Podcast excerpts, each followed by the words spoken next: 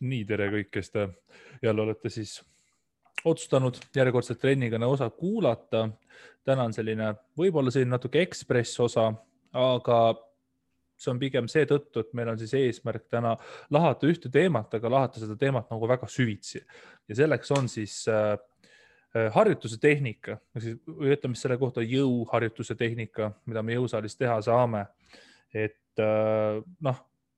palju debatti on selle jooksul alati olnud, eks ole, et, et kas võib musta tehnikat teha, kas peab puhas tehnika olema äh,. kas mõlemaga saab suureks ja nii edasi, et või saab ainult ühega suureks, keegi väidab, et, et lahkame seda teemat natuke süvitsi, et, et äh, alati võib ju nagu rääkida, et minu variant on kõige parem ja, ja ole sina vait või, või teine pool vastupidi, aga pühendamegi siis nagu sellise tund pluss, võib-olla natukene äh, sellesama küsimuse siis nagu lahti mõtestamisele, et nii-öelda, et milline see harjutuse tehnika üldse nagu peaks olema. kõigepealt äh, saad ka rahvale tere öelda, ma ei hakka rohkem edasi siin tulistama. tere ka minu poolt kõigile.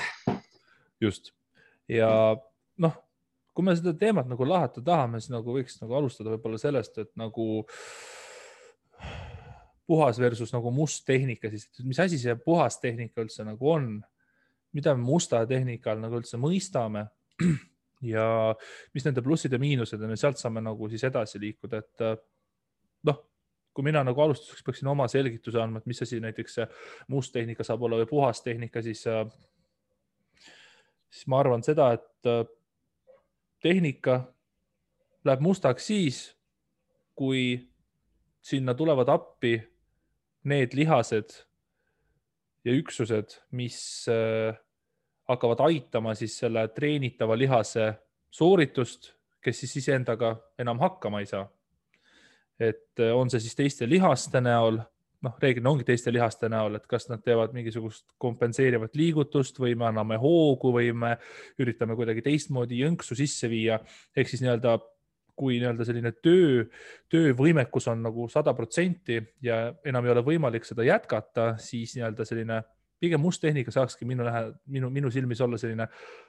kompensatoorne võte põhimõtteliselt, et see, see liigutus või harjutus näiteks ära sooritada põhimõtteliselt. mis sinu võte selle kohta oleks? ja ma olen sada protsenti nõus. kõik sõltub, et äh, mille jaoks seda harjutust nagu teha hmm.. et kui ülesanne, kui reeglid on sellised, et loevad ainult kordused tõsta, kuidas tahad, et vahend on vaja üles saada,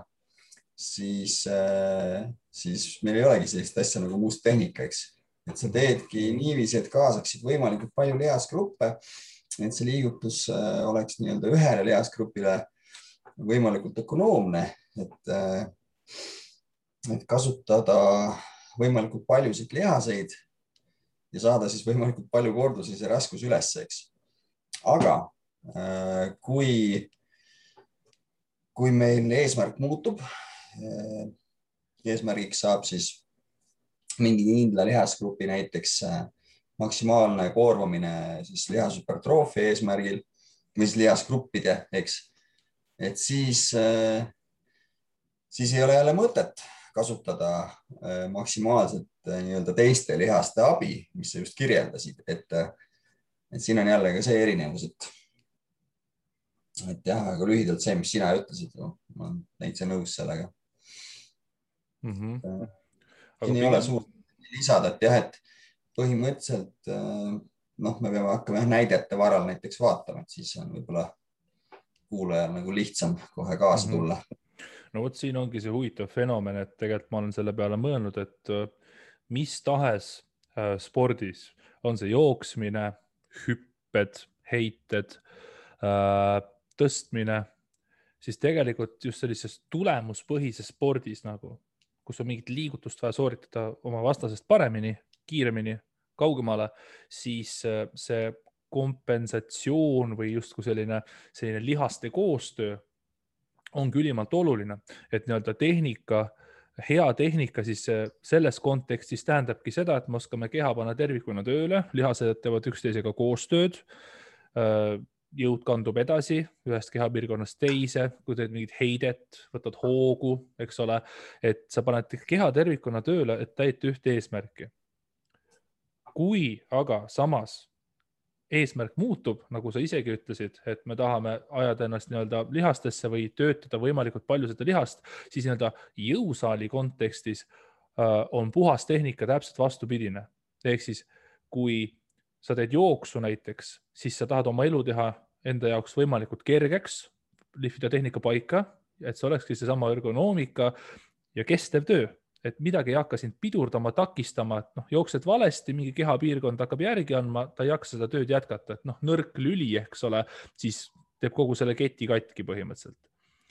aga, aga jõuruumis on tõesti nagu vastupidi, et seal meie eesmärk on teha täpselt oma elu niivõrd raskeks, et reeglina isegi kui me teeme äh, mitte masina peal harjutust, aga kui me teeme näiteks kangiga vaba raskusega harjutust, siis tegelikult mõnes mõttes on ikkagi meie eesmärk mingil määral isoleerida antud lihast, noh, kui sa teed küünarvarre painutusi biitsepsiga, eks ole, jah, ta on vaba raskus, kogu keha saab võib-olla staatilist tööd ka, aga sa ikkagi üritad isoleerida selle biitsepsi dünaamilist liigutust. Või kui sa lamades rinnalt surud, siis loomulikult noh, ta on küll baasharjutus, sul on rohkem liigeseid seal töös, aga ikkagi sa üritad justkui isoleerida teatud lihasgruppe, mis nii-öelda seda dünaamilist tööd teevad ja sellepärast sa ei tõmbagi tagumikku maast lahti, et noh, see on siis enesepetmine. ehk siis pigem, kui me hakkame näidete põhjal nagu rääkima, et eh, sinna see nagu koer on maetud, kui võrrelda siis nagu jõusaal versus teised spordialad oma tehnika mõttes. et. Eh, jah, mm -hmm. ütlen korra vahele, et see jõusaal on jälle ka hästi üldine, üldine selline, ütleme termin siis, eks ju, mida sa praegu praegu kasutad, ma muidugi saan kohe aru, mida sa mõtled, eks ju, aga lihtsalt võib-olla selgituseks, et, et, äh, et jah, hea tehnika, ütleme teistel spordialadel ja nii edasi on maksimaalselt siis efektiivse biomehaanika rakendamine, eks ju, et äh, saavutada siis äh, maksimaalne sooritus. Ja, ja jõusaalis põhimõtteliselt äh, ütleme, võib osade tõstete puhul, kus meid ka huvitab, eks ju, no võtame jõu tõstmine näiteks. see on nii liigutusspetsiifiline, et mhm. seal lihtsalt reeglid seavad selle ette, et a la me ei tohi puuse tõsta ja nii edasi, et ühesõnaga me peame ikkagi reeglite raamistikus püsima, aga siiski me võime nii-öelda harjutada sealt kõige äh, efektiivsemat äh, liigutust, mis annaks meile maksimaalse tulemuse, eks, et, et mõnes mõttes nagu reeglid selle alati määravad. aga jah, jõusaalis, nagu ma ütlen, et kui on hüpertroofia, hüpertroofiale suunit, suunatud treening, siis, siis äh, jah, vaat siin nüüd sõltubki, et kuna see ei ole nagu selline võistlus millegiga, eks ju, et, et me võime teha natuke nii, natuke naa, igal juhul need soovitud lihased aktiveeruvad, oma tööd teevad, aga küsimus ongi, et, et kas me saame seda veel efektiivsemaks või vastupidi, me saame liigutused teha no sisuliselt, sisuliselt mõttetuks, eks ju, et, et äh, alati on paremad variandid ja halvemad variandid. et äh,, et jah, tuleb nagu eristada, kas meil on nagu võistlus mingi maksimumsoorituse peale, kasvõi siis jõu äh, saalis nii-öelda mingi kindla tõste näol või siis, või siis äh, räägime hüpertroofiast ehk siis lihasmassi kasvatamisest. tahtsin seda veel lisada sulle. no seal ongi see, ma arvan, et me saame siis nagu ühisele nagu pinnale kahekesi selles vallas, et ei ole nagu justkui nagu jõusaal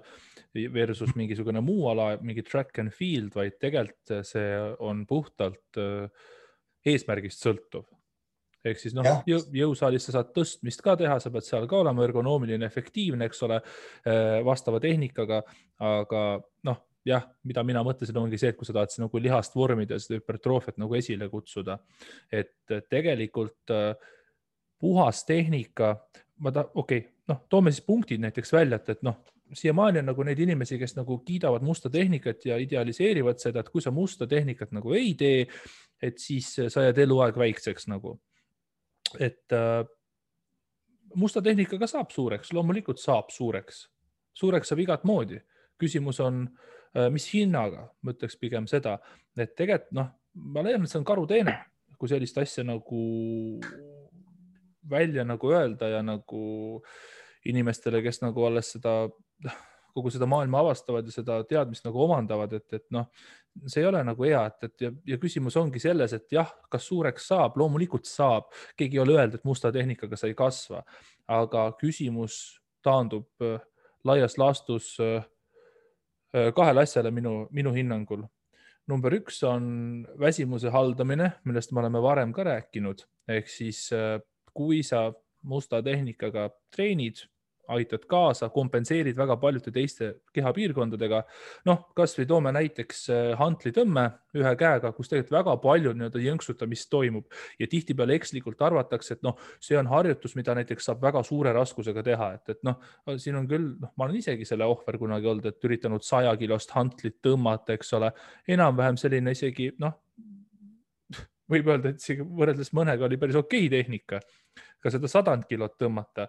aga paratamatult seal hakkab sul jalg kaasa aitama, sa hakkad kehaga tõmbama, sa ei suuda siis nii-öelda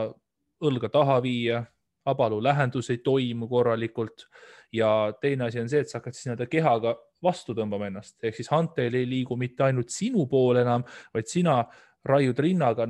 vastu, et nii-öelda see, see, see sihtpunkt saaks nagu kätte et noh, mida me siin nagu näeme, number üks on see, et väga palju kompensatoorset võtet on ja see võib-olla ei olekski halb, aga kogu see kompensatsioon nõuab ka energiat, ta nõuab ka tööd, ta nõuab teiste lihaste tööd ja ta nii-öelda see kogu, kuna nii palju lihaseid on sul kompenseerimas korraga, siis nii-öelda närvisüsteem, kuna ta peab nii palju motoorseid ühikuid äh, aktiveerima siis üleüldine koormus kehale on ka suur ja see mõjutabki sinu taastumist ka. ehk siis, kui sa musta tehnika suure raskusega teed, siis sa paned suure põntsu oma taastumisvõimele ja mis hinnaga see siis on? ma ei tea, mis hinnaga see on, ehk siis kui sa hakkad harjutust tegema,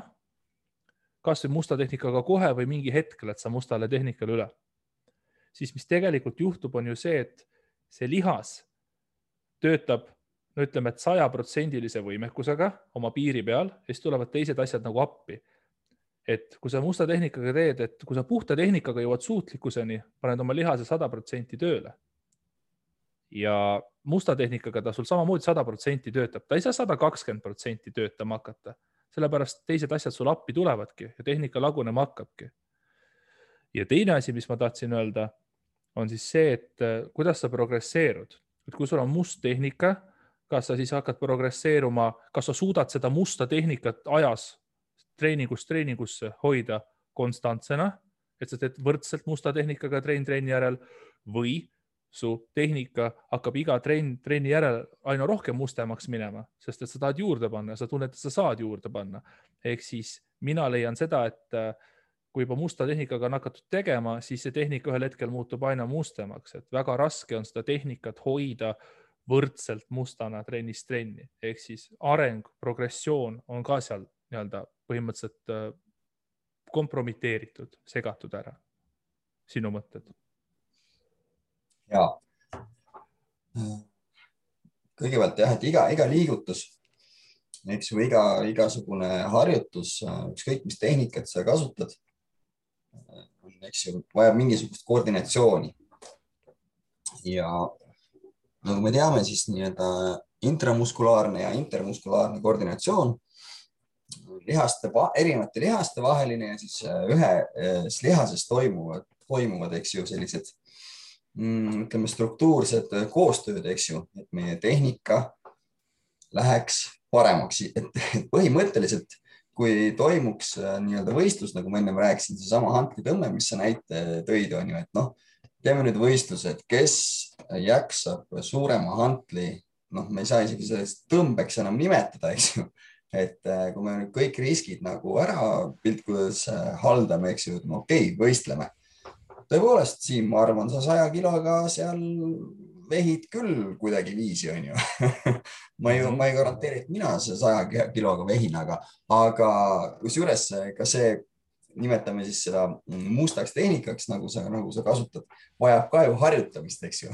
et kui mul mhm. toimuks musta tehnika võistlus, nimetame siis nii või siis tõsta, kuidas tahad, ütleme nii, siis äh, ega, ega ma ei oleks, ega ma ei olekski selles väga hea, sest ma ei ole seda harjutanud. eks ju, et siin ka spetsiifilisuse printsiip nagu toimub, toimib ja kõik, mis sa puudutasid stiimuli ja väsimuse suhet ja nii edasi, sada protsenti nõus väga,, väga-väga hästi seletasid. Aga jah, et, et jällegi, et see, et seal, kes niimoodi teevad, nende eesmärk justkui olekski lihtsalt võimalikult suurt raskust tõmmata, kuidas, kuidas, kuidas nii-öelda jumal juhatab, eks ju, et aga see ei ole, nagu sa ütlesid, see ei ole efektiivne, et seal on nii palju kaasuvat väsimust, eks ju, muid struktuure Äh, muid lihaseid, äh, impulss on kaasatud igasugune, äh, nagu sa ütlesid, kogu kehaga siis noh, jõnksutamine, mida iganes, ükskõik mis harjutust me ette kujutame, enam-vähem saame aru, et mida me mõtleme mm. -hmm. et ja reeglina noh, nende, nende, kes nüüd propageerivad seda, eks nende argumendid on ainult anekdootidel tuginevad, et Mm -hmm. nii kui kohe, kohe on, et ma olen kakskümmend viis aastat teinud või, või no, vaata tema, tema teeb või noh, et selles mõttes, et mida sa teinud oled või noh, need on sellised noh, ma toon näite praegu nagu NBA-st, eks korvpallist, kus Shaquille O'Neal kuulus keskmängija, saab samamoodi praegu päris tugevat kriitikat, sest tema noh, tänapäeva korvpall on natuke, natuke teistmoodi, et ei saa ainult seal korvi all, korvi all seista ja lammutada, et et kõik tsentrid viskavad väga hästi kolmes ja nii edasi ja iga kord, kui midagi talle nagu öeldakse, et, et äh, vaata, mäng on natuke teistmoodi ja nii ja naa, siis ta ütleb, et, et äh, aga, aga mul on kolm või mul on, äh, ma ei teagi, palju tal on, neli meistritiitlit vist või, või mis iganes, et äh, räägib oma kahekümne aasta tagusest ajast, et aga mul on need, aga, aga mul on need, eks, et, et noh, kohe, kohe pöörab jutu, jutu selle peale, et äh, ainult, ainult isiklik nagu kogemus või autoriteedile tugineme, tuginemine. et selles mõttes jah, et, et äh, ma ei ole kuulnud sealt ühtki sisukamat argumenti. Võib-olla sina oled, et millega seda nagu pooldatakse. et äh, sa tõid väga hästi välja ju noh, eks ju, üleliigne väsimus, noh, vigastuste risk suureneb ja nii edasi, nii edasi, nii edasi. et jõuame sellest veel rääkida, et, äh, et kas sa oled kuulnud mingit mingit äh, argumenti, miks niiviisi tehakse peale selle, et, et äh, kuule, ma olen kogu aeg teinud või mul on nii palju medaleid ja karikaid, et, et nagu me teame, lihtsalt N murdub üks ja, ja see, kuidas sina teed, ei tähenda seda, et see on kõige-kõige õigem viis mm. -hmm. nojah, siin on üksjagu öelda, et esimene asi on see, kui sa ütlesid, et seda korraks käin tagasi, et musta tehnikat tuleb äh, ka harjutada, et selles osav näiteks olla, et kui olekski handlitõmbevõistlus, eks ole, siis äh, määral, just, just, et sul on õigus, täiesti õigus, aga siia ma tahaksin lisada selle, et äh, lihtsalt see ei ole seotud otseselt isegi võib-olla selle noh, sulle vastuseks, aga et mõtet edasi harjutada, siis tegelikult Äh, inimkeha on kompensatsioonimasin, kompensatsioonimeister, eks ole. ehk siis tahtsin lihtsalt lisada seda, et äh,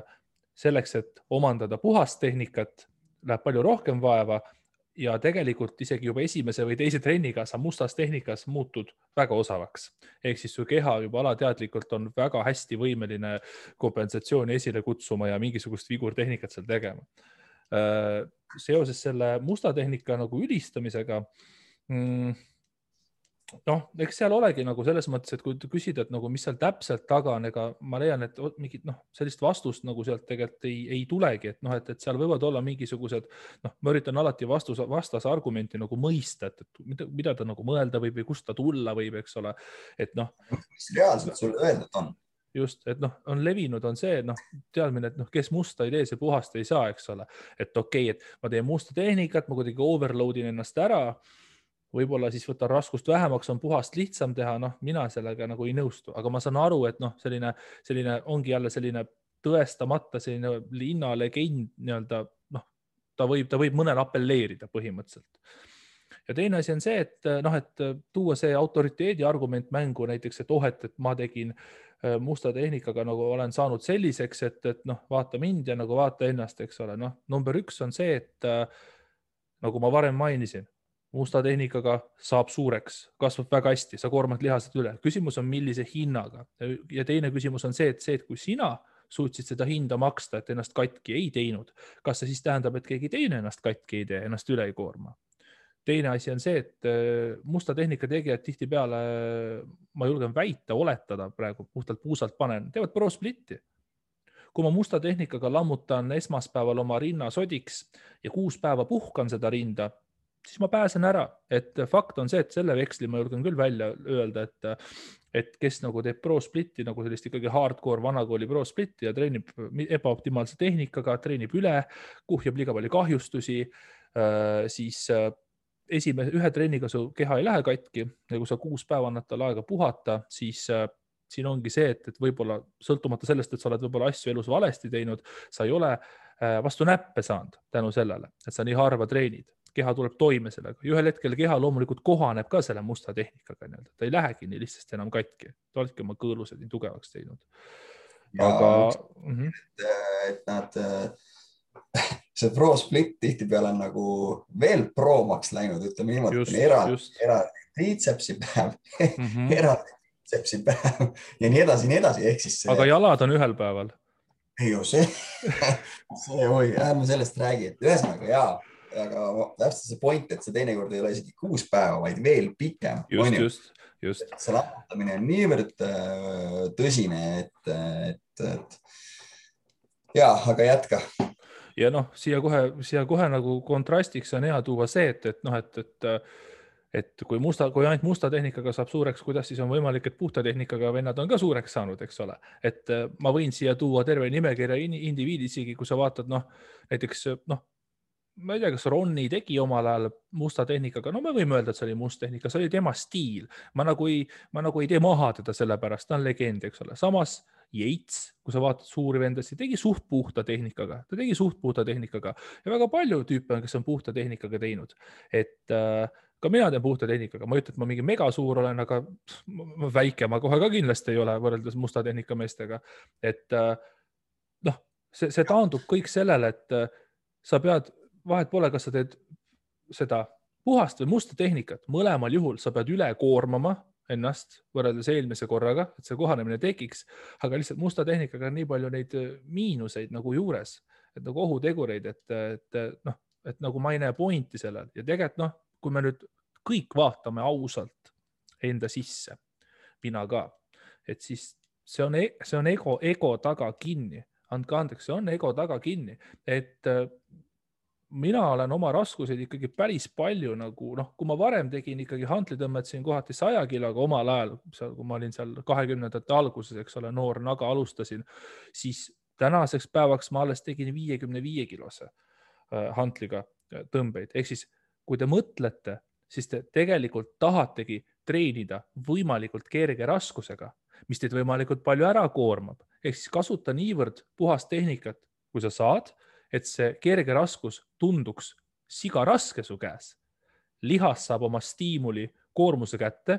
aga kogu see ülejäänud lõiv, mida sa pead maksma väsimuse, koormamise näol, ehk siis äh, sa saad varem trenni peale teha, sa saad äh, tihedamini treenida, tugevamini treenida, su lihased saavad rohkem,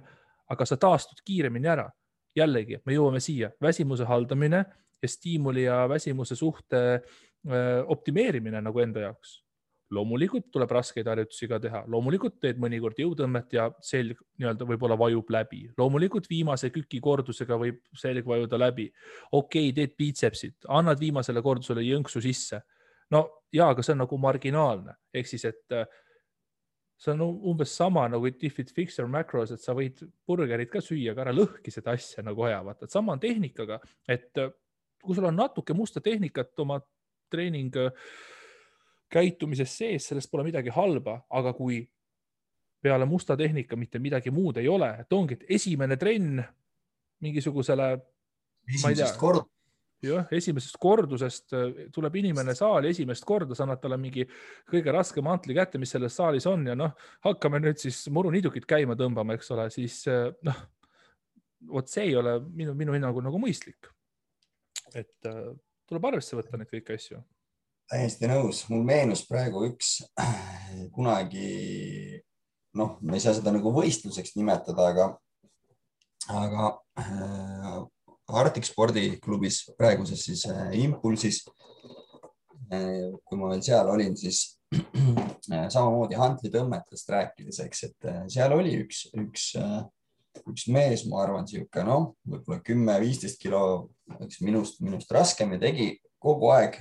no selle koolkonna vend. noh, et ainult mustalt, nii mustalt kui saab, eks ju mm. -hmm. ja tegi hantlitõmbeid seal no,, äkki oli mingi seitsekümmend, kaheksakümmend või noh, seal olid antlid nagu läksid kuni kaheksakümneni välja. nii et ei pidanud nagu tellitavaid äh, tegema, vaid reaalselt läksidki. ja siis minul oli seal viiskümmend vist, eks ju, ja siis, siis ma ütlesin talle, sattusime seal koos nagu tegema, et ma ütlesin talle, et äh, kuule, et et tule korra proovi, proovi, proovi niiviisi teha. miks sa tegid seda? noh, sellepärast, et ta oli ükskord sealt häkk-üki masina alt juba nii-öelda haiglasse sattunud. Mm, noh, ühesõnaga nimesid nimetamata, see treener, treener siis jah, legend, ütleme kes seda pooldab, oli siis tema kõrval, ta tegi neid kükke seal, noh ja oli vist niiviisi, et kaheksa peal, noh, ühesõnaga jeeli-jeeli tuli ülesse, eks ju, aga vaja neil oli vist teha kaksteist. noh, nagu ikka sihuke kordused on ju vaja ära teha, eks ju mm. -hmm. ja noh äh, siis äh, veel, veel, veel, eks ju. Äh, ja siis ta sinna, sinna jäi, et ta vigastas väga tugevalt oma selga. Noh, selles mõttes, et seal ei olnud enam isegi kuskilt võtta, vaata häkk-kükk, et no kus sa võtad, kui sa ei tule enam üles, et siis noh mm, -hmm. ma, ei, ma ei näinud seda pealt, ta lihtsalt, ma, kuna ta samas saalis treenis, siis siis, siis ta oli tükk aega eemal ja noh, siis ta, siis ta rääkis ja noh, ikka sattus rääkima ja et äh, läks väga-väga pahasti, ma ütlen, et, et äh, saada sellisel kujul vigastus, noh, see on ainult nagu treeneri äärmuslik nagu, ma ei tea, hoolimatus, rumalus või nii edasi või samamoodi, et see must, must tehnika, nimetame siis nii või siis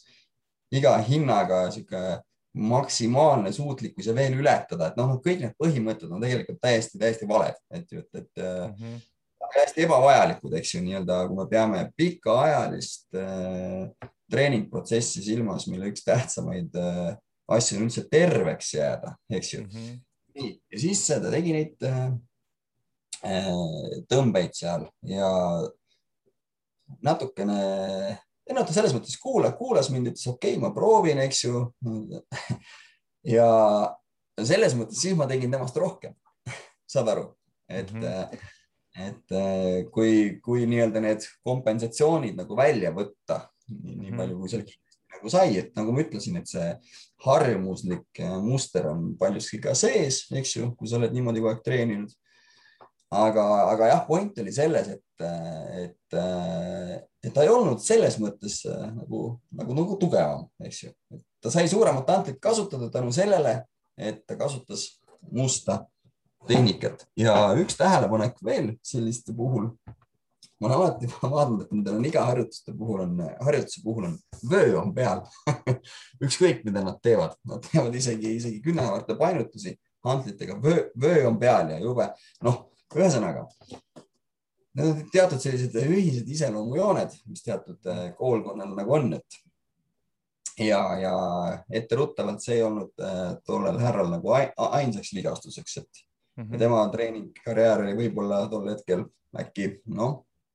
võib-olla kolm aastat oli teinud alles või midagi sellist, neli aastat, ühesõnaga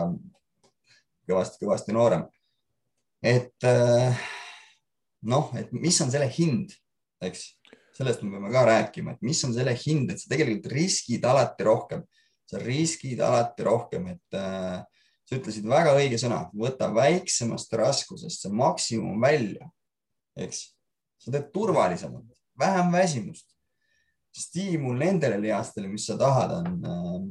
me võime argumenteerida, et isegi kvaliteetsem, eks. ja, ja ma ei näe, ma ei näe nagu argumente sellel teisel, teisel poolel tegelikult mm. -hmm. ma panen neli. ühtki mõistlikku peale selle, nagu ma ennem välja tõin, et, et, et aga vaata teda või vaata, kui suur ta on, teeb nii või noh mm. -hmm. no ma panen õli veel tulle siia tegelikult, et äh, nagu noh, me, me veel pehmemad nagu tunduksime, et, et ega see stiimul, kui see, see stiimul ei tohi ka olla, noh,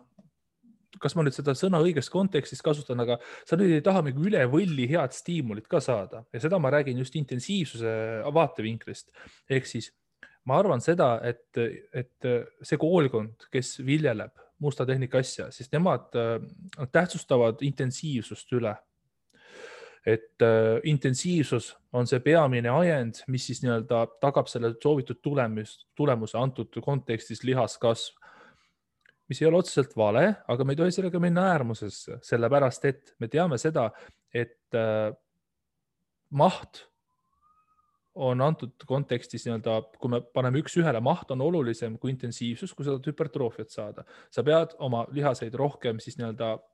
nendele andma mahtu. loomulikult see ei tähenda seda, et sa, me hakkame mingi nende ankle weights idega siin ringi tantsima, eks ole, midagi sellist. intensiivsus peab paigas olema, aga kui sul on kaalukausil panna nii-öelda maht intensiivsus, siis nii-öelda noh, me teame seda, et hüpertroofia areng on nii-öelda doosipõhine. ehk siis me peaksime mahu näol pidevalt seda nii-öelda seda adaptatsiooni esile kutsuma ja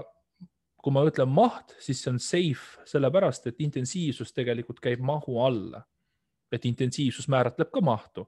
aga maht peab paigas olema, ehk siis tihtipeale ma arvan, arvatakse seda, et kui ma intensiivsusega lähengi täiesti põhja, teen seal noh, kasutame populaarset terminit, teen seal RP kümme, eks ole, pingutusaste on kogu aeg põhjas, et siis see justkui toob parema selle sama tulemuse esile, mis ei vasta tõele. Ehk siis, et noh, ma ei kujuta ette, kui keegi musta tehnika pooldaja praegu seda vaatab ja ma ütlen talle, et, et sa ei tohiks minna täieliku suutlikkuseni välja iga seeriaga, noh, ma ei kujuta ette, mis siis saab, et, et siis nagu ma arvan, ma arvan, et see, ma arvan, et see, seesama Youtube'i aken läheb kinni, mis juba on kinni pandud, et me jõuame jällegi, et noh, et ühelt poolt see, mida must tehnika esile kutsub, see väsimus aga teised seesama, et kui seda stiimuli väsimuse suhet siin paari sõnaga lahti mõtestada, ongi see, et kui sa iga seeriaga lammutad täieliku suutlikkuseni veel musta tehnika äh, foonil, noh, siis äh, jällegi sa kuhjad seda väsimust niivõrd palju, et pikas perspektiivis sa kaotad, noh, sa kaotad pikas perspektiivis. Ja sul ei ole kuskil ühel hetkel areneda. Välja arvatud ongi siis, kui sa hakkad sedasama fantoomi seal tegema, et iga kord hakkad tehnika hakkab lagunema, sa tead, et sa pead juurde panema, sa tead, et trenni tege, tehes sa peaksid jõudu juurde saama, sa paned kettaid kangile juurde. aga sa ei ole tegelikult tugevamaks saanud, pigem sa oled rohkem väsimust kuhjanud, sa oled nõrgemaks muutunud, sest et su taastumisvõimelised mehhanismid on ületatud ja sa ei arene. sa regresseerud tegelikult, aga näiliselt sa progresseerud, sa paned raskust juurde ja ja tehnika kannatab. sa progresseerud veel hullema tehnika peal, sellepärast ongi veel, ma ütlen seda ka, et äh, kui meil on puhas tehnika, siis noh, me enam-vähem saame aru, mida see tähendab. kui tagumik ei tule pingilt lahti, siis ta ei tule pingilt lahti. kui hantliga tõmbega jalg on paigal, siis jalg on paigal. must tehnika, kas tagumik tuleb pingilt kolm sentimeetrit lahti, kas ta tuleb kümme sentimeetrit lahti kas jalg aitab natuke kaasa, kas jalg aitab rohkem kaasa, kas me jõnksutame natuke rohkem, see on kõik suhteline, seda on raske nagu määratleda. aga kui sul on kindel pidepunkt, et tagumik ei tule lahti, siis kõik saavad aru, millest jutt käib, vaata. ehk siis seda on lihtsam, lihtsam on nagu defineerida puhast tehnikat ja kõik saavad aru, mis, milles asi on. Ja sa selles veendud ka, et ma toon näiteks, et kui sa, okei okay,, sa ei pea rinnalt surudes pausi tegema, aga kui sa teed rinnalt surudes pausi ja sa puudutad rinna ära, siis number üks, iga kord sa tead seda, et su amplituud iga kordusega on võrdne, sa puudutad rinna ära. number kaks, kui sa teed pausi, sa teed iga kord, et sa alustad nullpunktist, korduse kvaliteet on ka sama, kui tagumik lahti ei tule, kõik muud asjad ka vastasel juhul iga kord sa võid hakata kangi kõrgemalt pidurdama, lükkama ülesse. ühel hetkel, ma ei tea, teedki seal viis sentimeetrit, eks ole, lockout'e. teine asi on see, et, et kui sa teed puudutusega, siis on see oht, et kui, kui on paus, saavad kõik aru, mis asi on, paus on paus, kang seisab hetkeks rinnal ja sa nullist lükkad ülesse. kui sa teed puudutusega või põrkega, noh, jällegi iga kord see põrge muutub natuke tugevamaks. Iga kord sa kohe teadlikult hakkad rinda trampoliine kasutama, et lased kangil kukkuda sinna ja põrgatad üles, siis tuleb tagumik ka lahti, ehk siis me näeme seda, et must tehnika on väga lai ala ja seda saab alati mustemaks tuunida, aga puhas tehnika on puhas tehnika. näiteks. Äh, siin hiljuti tegin ühe Instagrami postituse ka, et kõik algab ju kordusest, eks ju, nagu sa ütlesid, korduse kvaliteedist, et mul tuli see kohe kohe meelde, et, et äh, mida sa trennis trenni teed, harjutusi, seeriaid, kordusi, eks kordus on see kõige, kõige, kõige nagu alus selles mõttes, eks, et kui sa saad kordustel kvaliteeti tõsta, siis läheb ju automaatselt kõik muu ka paremaks, on ju mm. -hmm. et äh, äh, ja, ja tegelikult, mida ma treenerite koolitustel ütlen, on see, et, et äh, kui te hakkate mingil viisil äh, harjutuste progressi nüüd, äh, progresseerumist vaatama kliendil näiteks, siis äh, kuidagiviisi standard, standardiseerige see sooritustehnika ära, et te teate, et alati vaatate sama standardi järgi. Eks mm -hmm. see, see on selles mõttes indiviidipõhine on ju, kellel kükk natuke, natuke sügavam, kellel vähem sügavam, kellel jalad rohkem harki, kellel mitte, aga selle konkreetse inimese kontekstis te saate selle ära nii-öelda standardiseerida, mõistad, eks. ja mhm. siis kogu aeg ühtemoodi, nagu sa mainisid, näiteks puudutus, see puudutus võib olla, on ju, teatud äh,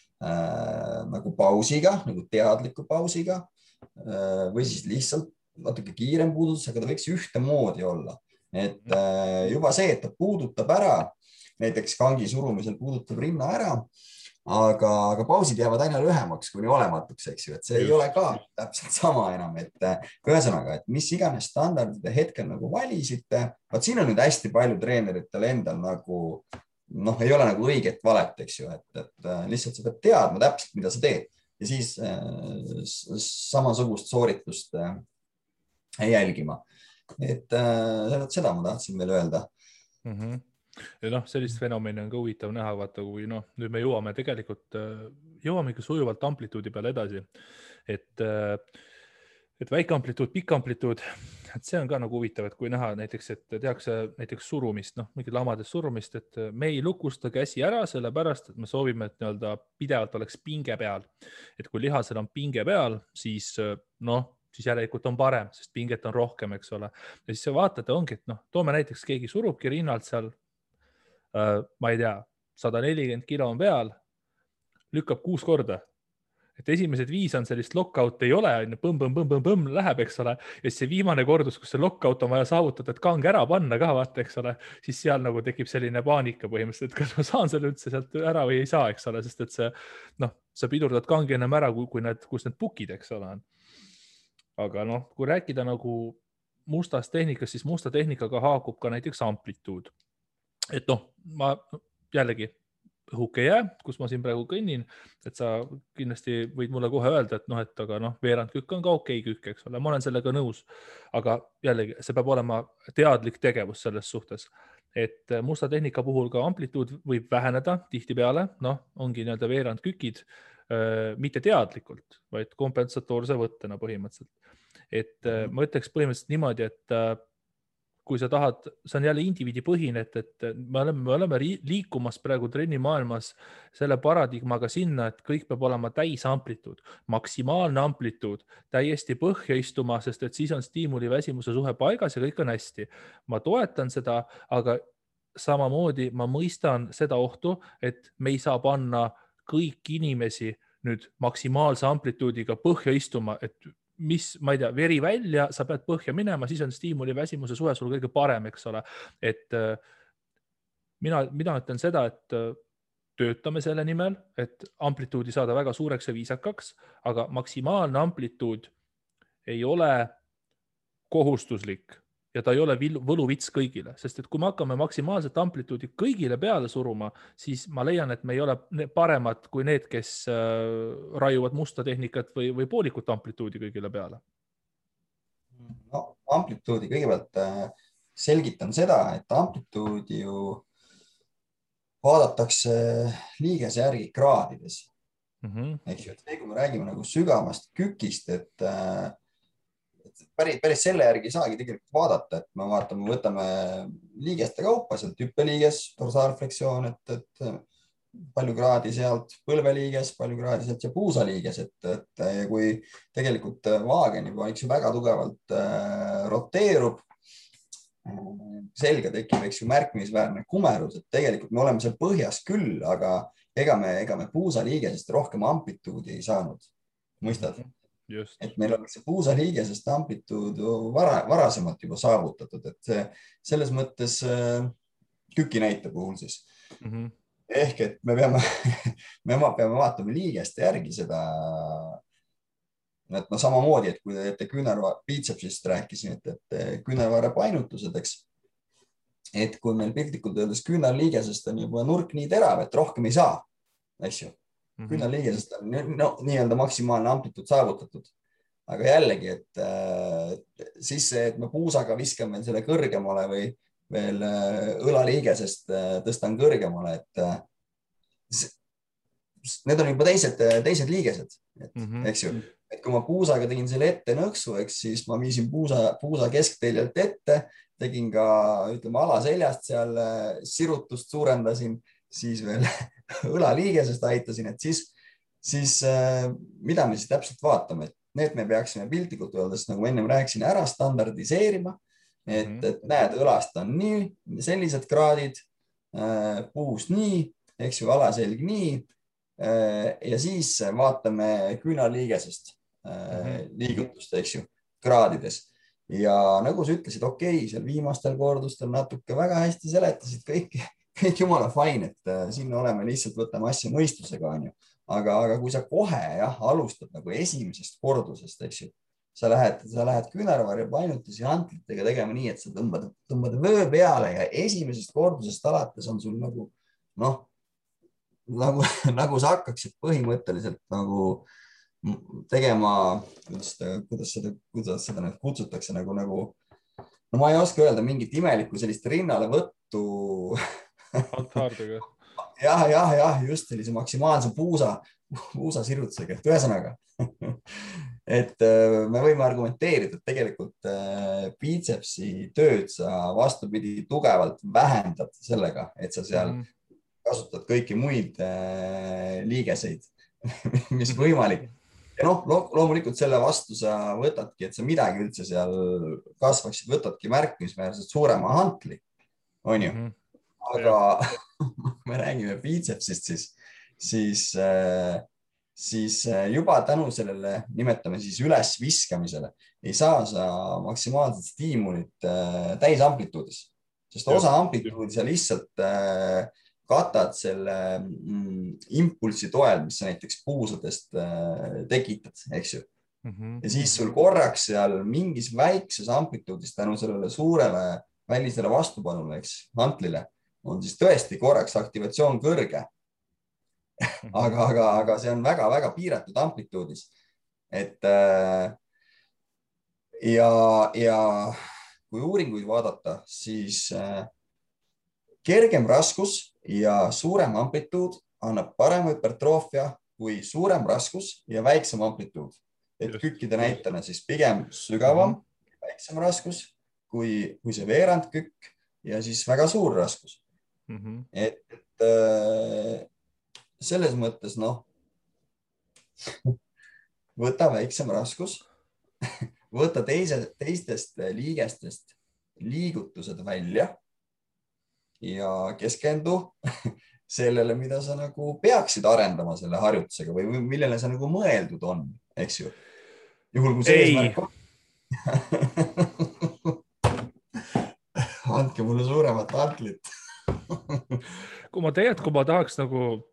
väga funktsionaalseks minna, siis ma võiksin sinuga vaielda, et äh, ma ütleks seda, et noh, et, et, et ära too seda üles, eks ole, noh, võiks hakata siin sulle jaurama, et noh, noh, et õla, õlapainutus, eks ole, et väike piits, piitsepsi, piits töötab kaasa või, või teine asi on see, et et kui sa tahad sügavale kükkida, eks ole, et jah, et, et puusaliigesest ei toimu enam painutust, aga põlveliigesest toimub ja kui sa vaatad nelipea spetsiifiliselt ainult, siis nelipea on pikem maa kokku kontraheeruda, aga ma saan aru, mis sa mõtled. kui ma tahaksin norida, siis Ei, nagu absoluutselt saab norida, loomulikult, loomulikult, aga vaata, see ongi see, et, et, et sa argumenteerid vähemalt äh, kõik, mis sa mm -hmm. juba mainisid praegu siin nii-öelda kähku puusalt on juba parem kui see, mis argumendid sealt tulevad. Noh, jah, selles suhtes äh, tõsi, et noh, seda, seda vinki seal all ikka võib toimuda, et noh, et noh, natuke, ma olen seda maininud selles teises videos ka, mis ma kunagi tegin, et, et noh, et vahet pole, et kui palju sa, ta on pööranud,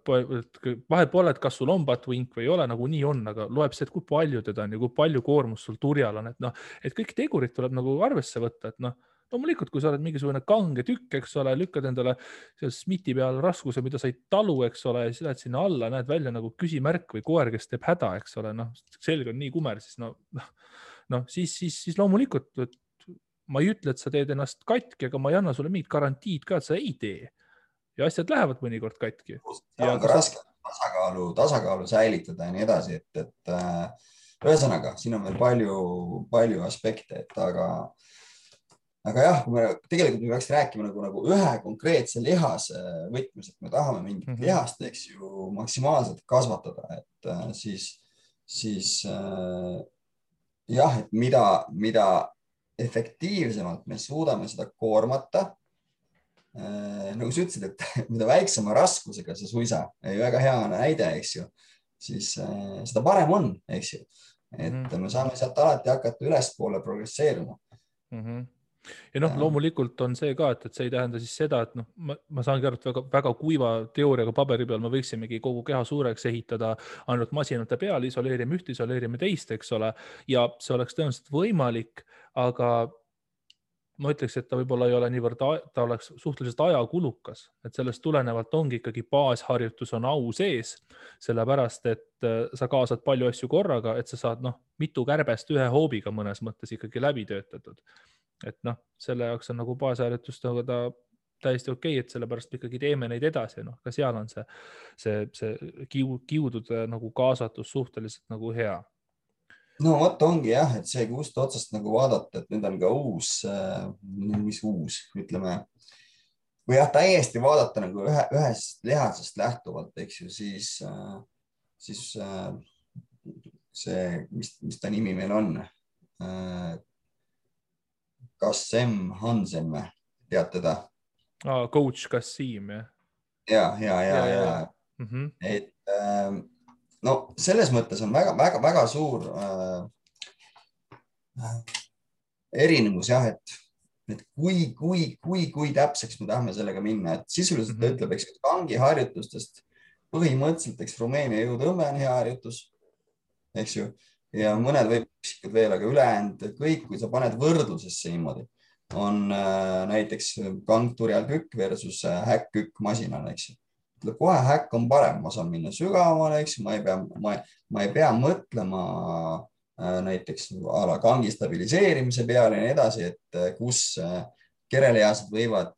jääda limiteerivaks faktoriks, eks ju, et ma ei suuda kükkida selle tõttu, et ma kere tõttu ei jõua enam hoida seda raskust, aga ütleme, jalad, puusad veel jaksaks.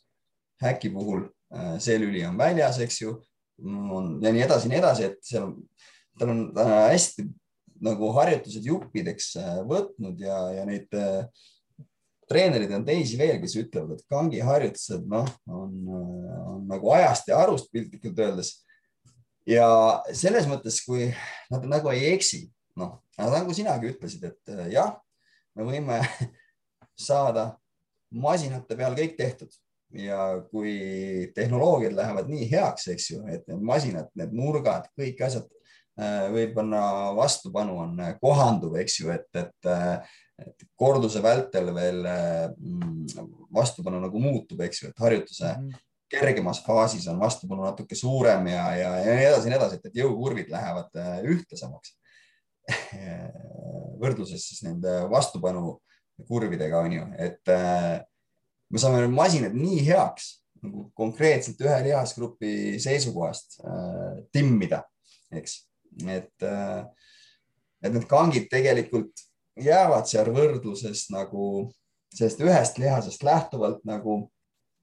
nagu, kuidas ma ütlen, kaotajaks. aga, aga äh, praktika on ikkagi midagi muud, eks ju, nagu sa ütlesid, et kiirema ajaühiku kohta saada rohkem lihaseid koormatud. kangiga baasharjutused on selleks ju suurepärased ja,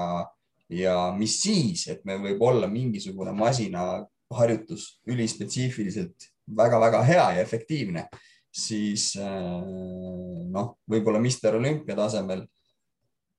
noh, need kõik asjad mängivad rolli, aga niimoodi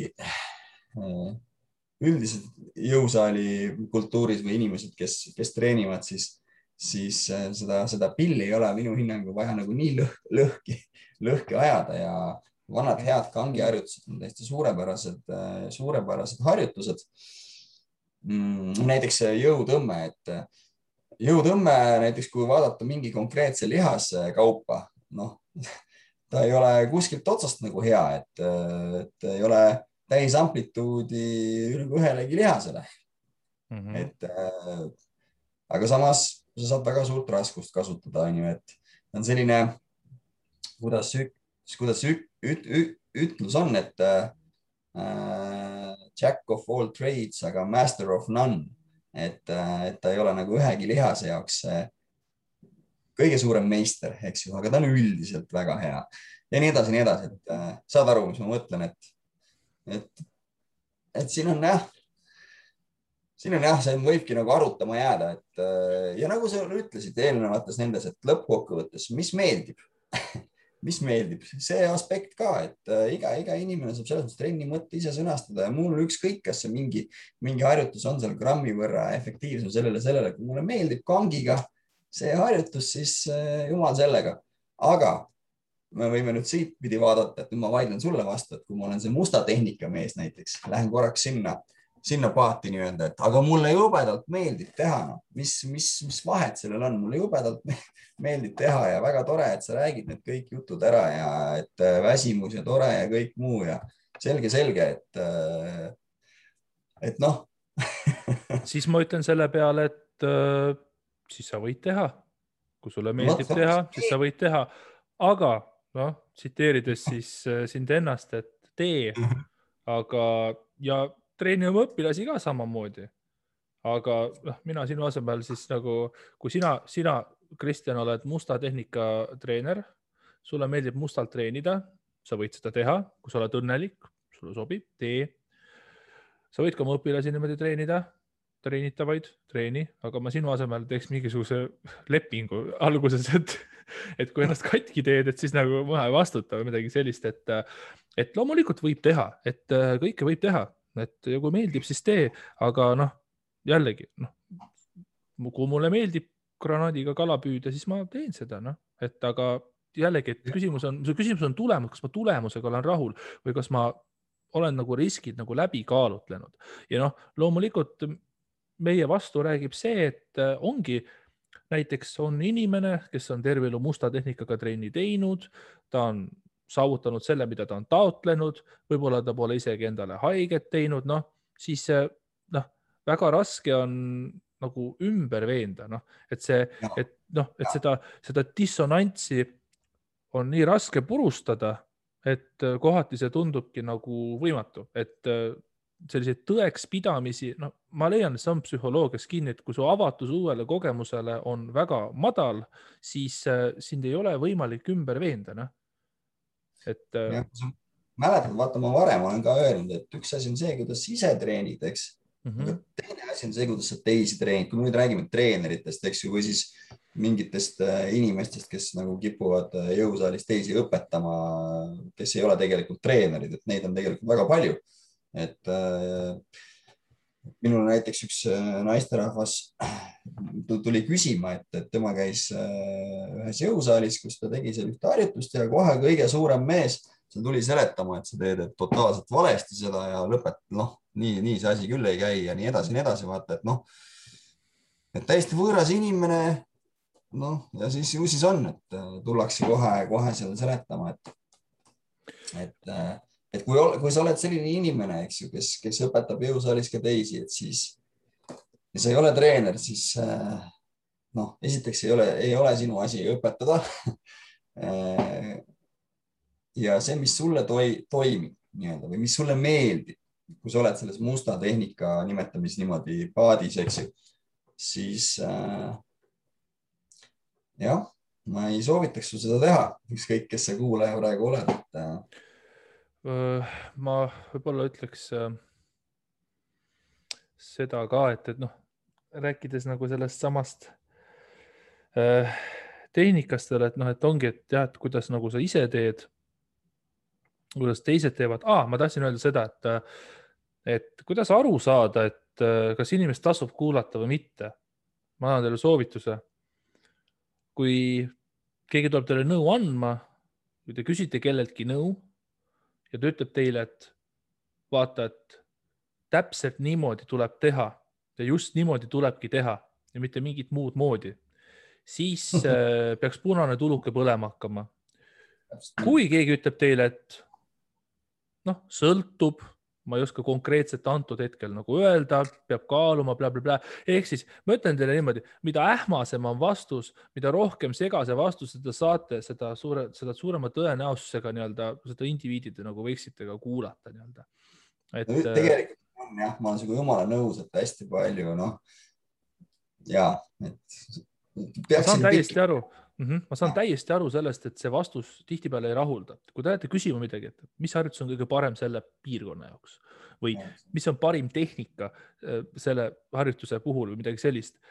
ma saan aru, et see vastus tundub igav, ta tundub niisugune lääge, et, et ta ütleb, et noh, sõltub, on ju, kui keegi ütleb sulle, siis noh see justkui nagu ei ole abiks, eks ole, aga see on reaalsus, et tulebki küsi, küsi kümme täpsustavat küsimust veel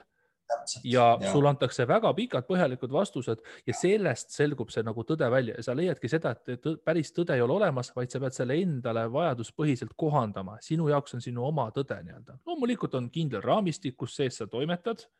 aga see on alati kuskil siin ja seal, et see ei ole mustvalge, see on hall ala, nagu mulle meeldib öelda. aga kui keegi ütleb, et, et noh, et, et suur raskus ja jaura nii, et silmad on pahupidi või siis, kui keegi ütleb, et tee tee ainult mega aeglaseid korduseid, eks ole.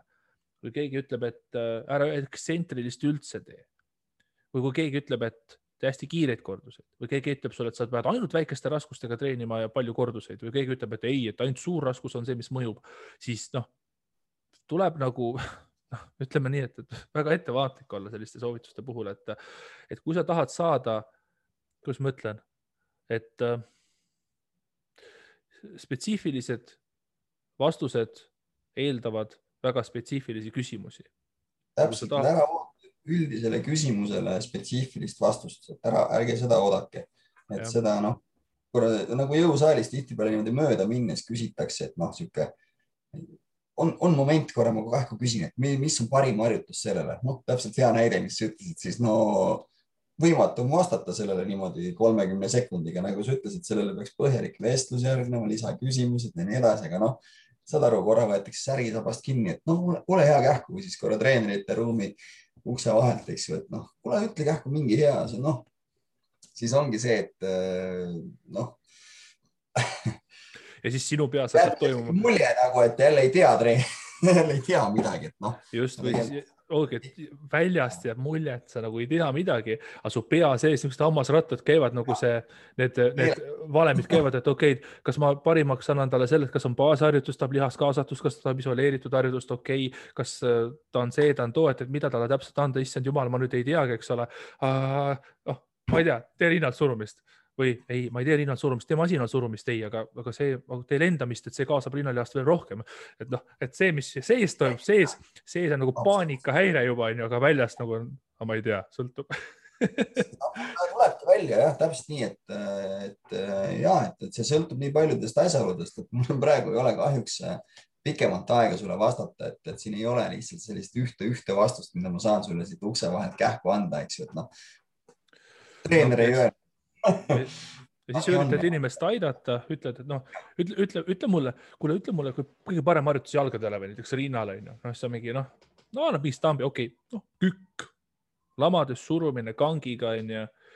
ja siis äh, sa annad talle mingi vastuse, et noh, ta saaks mingi vastuse, sest noh, sa ei taha ka mölakas olla, eks et noh, tahad ikka aidata inimest, et ma annan sulle ühe harjutuse, et noh, tee siis seda, et see on suht hea harjutus. vot ja siis tulebki, et noh, aga see treener ütles, et lamades surumine on kõige parem rinnaharjutus, et. Äh, sina räägid mulle hoopis teist juttu, eks ole, et noh, et ja. tegelikult ongi, et võib-olla see ka, et loomulikult on seda, et noh, mõned treenerid räägivad mingit ühte asja, mõned teist asja, tekib nagu ebakõla, eks ole, inimene on segaduses. aga tihtipeale, kui sa need kaks, üks treener on öelnud ühte asja, treener, treener on öelnud teist asja ja see inimene on seal vahel. aga ja. kui need kaks treenerit saaksid kokku omavahel, kes erinevat nõu andsid, siis nad ütleksid, mm. et ei, me oleme nõus, noh, vaata, mina ja sina oleme elav näide täpselt, täpselt. et äh, tihtipeale inimesed äh,, väga palju on telefonimängu ja, ja tõlkes läheb väga palju kaduma ja tegelikult tihtipeale mõeldakse nagu sama asja, sarnast asja, aga see, see, see tulebki pikema vestluse äh, käigus nagu välja, vaata. et. Äh, näiteks olen alati öelnud, et ole, ole hea Äh, täpsusta oma treeneriga üle täpselt, et, et äh, äkki, äkki sa said natuke valesti aru sellest või jäi sul valesti meelde, et mm -hmm. ma saan öelda, kuidas mina seda harjutust näiteks äh, soovitaksin teha, aga, aga see on see, kuidas mina õpetan ja noh, niimoodi ma ütlen, et sest ma ei saa mitte kunagi öelda, ma ei ole näinud, kuidas seda õpetas konkreetne treener, et see oli nagu valesti jutumärkides, eks ju, et mil, mis ma nüüd mis, võtan endale sellise rolli, et ei, ei, ma alati ütlen, et, et äh, täpsusta üle ole oma treenerit, et, äh, et või noh, ühesõnaga mm. -hmm. ja teinekord isegi, kui on seal olnud selline näiteks no ma, ma näen, et see harjutuse valik on ikka nagu väga, no a la kujutame ette, et ta on posu peale pandud näiteks kükke tegema mm. -hmm. et ma näen, et see on ikka nagu no ei lähe üldse sellega kokku, mis ta räägib oma eesmärgiks, siis äh, ikkagi ma olen öelnud, et äh, et kui su treener selle nagu kavasse pani, et ole hea, et, et räägi, räägi oma, oma treeneriga ja nii edasi, et siis ma natuke räägin võib-olla seda üldist teooriat, et noh, et äh, ei hakka sellesse minema praegu ebastabiilne või see ebastabiilsel vahendil treening või siis äh, mitte, onju, aga, aga jah, hästi sellised viisakad ja nii edasi, sest ma tean, et, et siin võib olla midagi, mis on kaduma läinud, nagu sa rääkisid, selline telefonimäng, eks ju, et et see on jah, see, mis mida võiks nagu arvestada jah, et, et muidu ongi, et üks ütles üht, teine teist ja mingid jutud lähevad jälle levima ja siis, siis klient või inimene, ütleme, on siis nagu täiesti segaduses, et mm -hmm. see, see, ma olen ammu jah, sellest, selles mõttes nagu niimoodi lähtunud, niimoodi suhtunud sellesse, et, et, et võtan teatud sellise rahuliku suhtumisega seda ja ja üldse nagu ei, kuidas ma ütlen, ei pane pahaks või, või noh, tean, et, et siin võib olla nii palju tegureid, mida mina üldse ei tea, mis mm -hmm. siin on. võib-olla klient üldse äh, teeb tegelikult teist harjutust, mis treener talle, talle mõtles, et, et äh, noh, kõrge, kõrgendustelt kätekõverdusi, et noh, mõeldakse, et inimene teeb nagu käed kõrgemal pinnal inimene ise saab aru, et peab jalad panema kõrgemale, et teeb hoopis sootuks raskemaks, on ju, ja siis noh mm -hmm., seal ei jaksa üldse ja vingerdab kuidagi, et noh, midagi läks jälle kuskil kaduma või no ühesõnaga, see oli täiesti meelevaldne näide, aga, aga jah, nii on. nojah, üks asi, noh, sa posu tõid näiteks, teine asi, mida saab tuua ka, mis justkui noh noh, selle võib-olla triivib tehnikast praegu kaugele, et nagu sellised stamp, mitte nagu stampvead, aga noh, et noh, liigu, liikumismustreid kaetakse väga palju, et tõmban lõuga laialt, siis tõmban plokki laialt, onju, siis lähen tõmban mingisugust aparaati ülevalt alla laialt, eks ole, et noh, et noh, noh, teen küll palju mahtu, eks ole, aga noh, dubleerin nagu liigutust väga palju, et võib-olla oleks mingit teist liigutust teha või siis noh, või siis noh, samamoodi, et surun lamades rinnalt, onju, siis surun,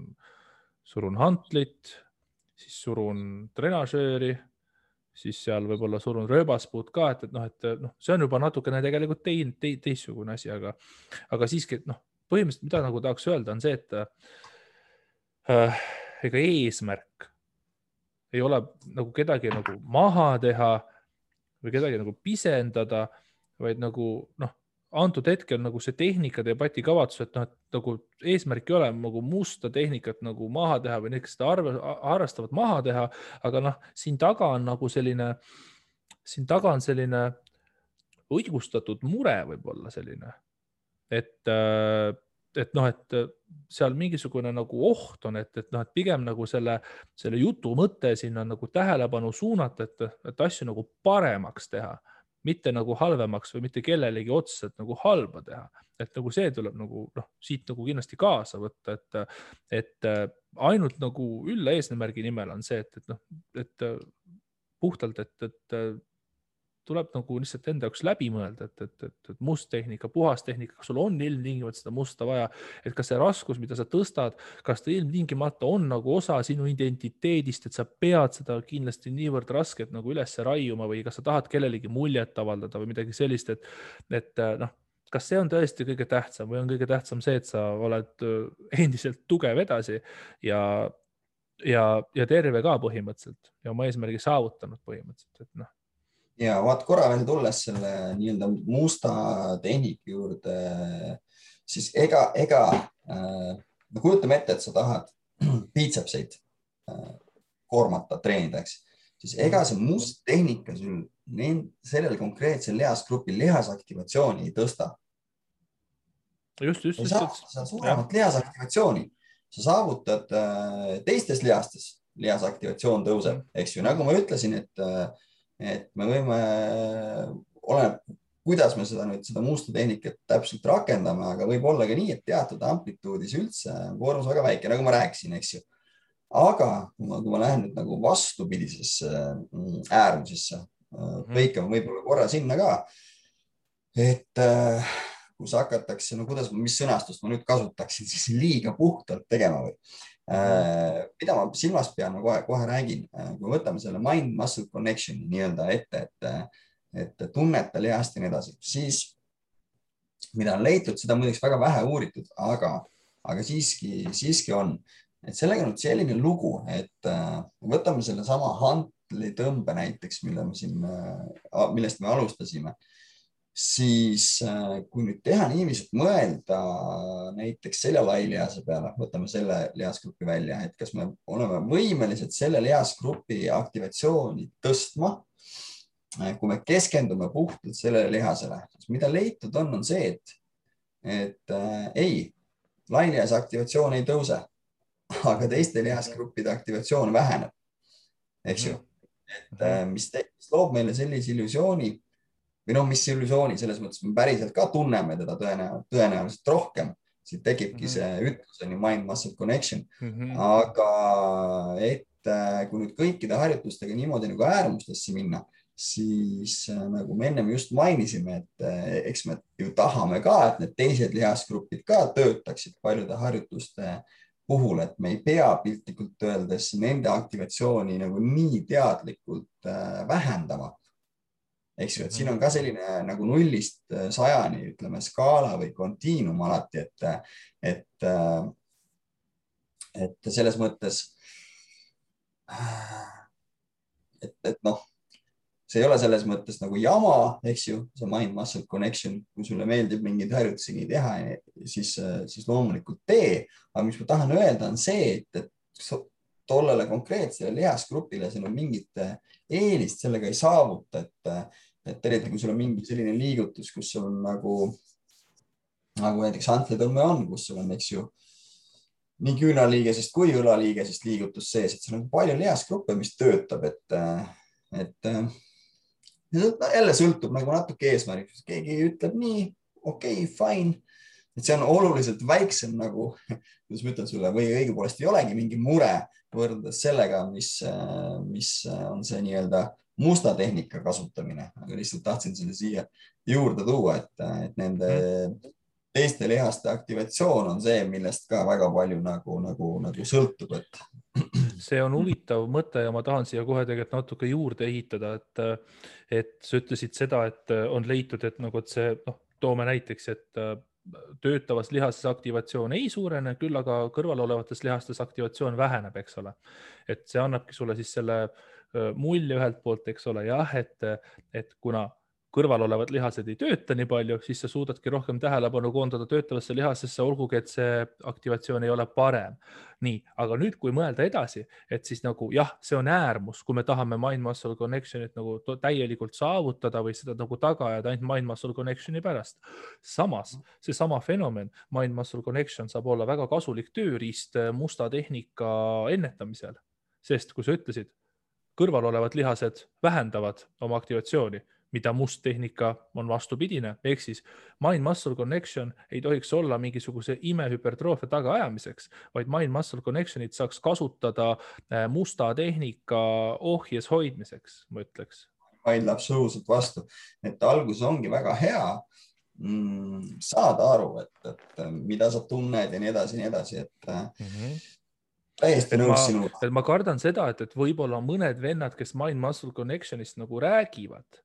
mm -hmm., noh, kasvõi ma toon esimesena, et näiteks Israel väga nagu selline noh, jällegi noh, ma ei apelleeri autoriteedile, aga autoriteetne vend sellegipoolest, et see, kui keegi on autoriteetne, siis, siis nagu me ei saa teda kohe pisendada, sellepärast et sa oled autoriteet, siit ei kuulata, eks ole, siis me oleme jälle teises äärmuses, et keda ma siis, keda, keda ma siis üldse kuulan, eks ole. aga,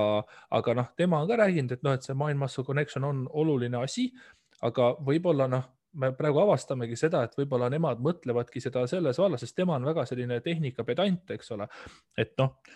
võib-olla mind muscle connection, me peaksimegi vaatlema läbi selle, et sa enamjaolt tunned seda lihast, mis töötab, aga sa hoiad siis nii-öelda kompensatoorseid lihaseid siis nii-öelda sellest nagu väljas ja see ongi mind muscle connection mõnes mõttes. tegelikult on, see termin on ju jälle selline, ega, ega, ega, ega uuringutes ei kasutata sellist, sellist terminit, et see on selline, kuidas me nimetame seda, mingi pro termin või noh, on nagu käibel on ju selline üldine, et mm, -hmm. et et äkki see ongi teeb oma tööd ja siis lihtsalt ongi, et mis lihased kui palju aktiveeruvad, eks ju, ja nii edasi, et, et siin ei ole selles mõttes äh, noh, väga hästi ütlesid, täitsa nõus. äkki see on Prode poolt välja töötatud äh, instrument musta tehnika ennetamiseks siis just, et vot, aga meie tõlgendame seda valesti, et prod räägivad kogu aeg, et mind muscle connection, me siin räägime, mis mind muscle connection, BS nagu teadus ei toeta, aga nemad mõtlevadki seda, et mind muscle connection on puhas tehnika. On ju tegelikult. seepärast ongi tavaliselt, ma niimoodi alati kellegi käest küsin, et alati, kuule, mida sina selle all täpselt mõtled, seleta mulle lahti, et mida sa mõtled, siis me saame nagu aru, vaata, muidu on niimoodi, et aa, see noh et noh, mõistad, et läheb täitsa, täitsa nagu teise suunda, et kuigi -hmm. nii-öelda see termin võib olla justkui sama, onju, aga ega ikkagi tuleb ikkagi üle küsida. et, et see, selles, et äh, ja siin on ka harjutused erinevad ja, ja jälle see meeldivuse variant on ju, mida keegi ei saa ära võtta, et sulle meeldib äh, rohkem tunnetada, teisele ei ole niivõrd oluline ja nii edasi ja nii edasi. mingitele harjutustele nagu mm, osadele inimestele sobivad rohkem sellised, näiteks meelega teed näiteks väikseid pause, eks ju, isomeetrilisi onju. et võtame puusatõsted, eks ju mm, -hmm. väga populaarne harjutus. me saame ju aru, et me tõstame, tõstame, sirutame puusa, eks ju, teeme väikse pausi, pingutame teadlikult lihased, eks ju, et see väike isomeetriline paus, see lihastunnetus väga hästi nagu sobib sellele harjutusele, see on nagu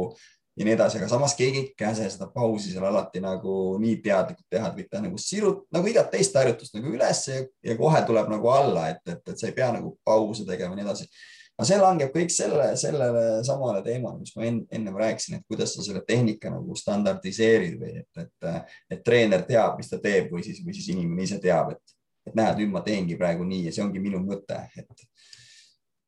vot mm. -hmm selles mõttes nagu hea point ja noh, võib-olla ongi, et noh, lihaste puhul, et noh, mõne harjutusega ei ole seda nii palju vaja, mõnega on, et noh, ma ütleks näiteks, et kui sa teed võib-olla lamades surumist, eks ole, noh, sul on pink selja all, sa ei saa pingist ennast läbi lükata, sa saad ainult raskust endast eemale lükata, et noh, kas sul on seal see mind muscle connection, eriti noh, ma, ma, ma, ma, ma nagu oletaks, et ei ole. samas seljalihastega näiteks me võime nagu argumenteerida, et see mind muscle connection seljalihastes on natukene, võib-olla olulisem, kuna sa seal võid jõnksutada ja kompenseerida rohkem, eks ole, et nii-öelda teatud määral sellist mind muscle connection'it näiteks sama hantlitõmbega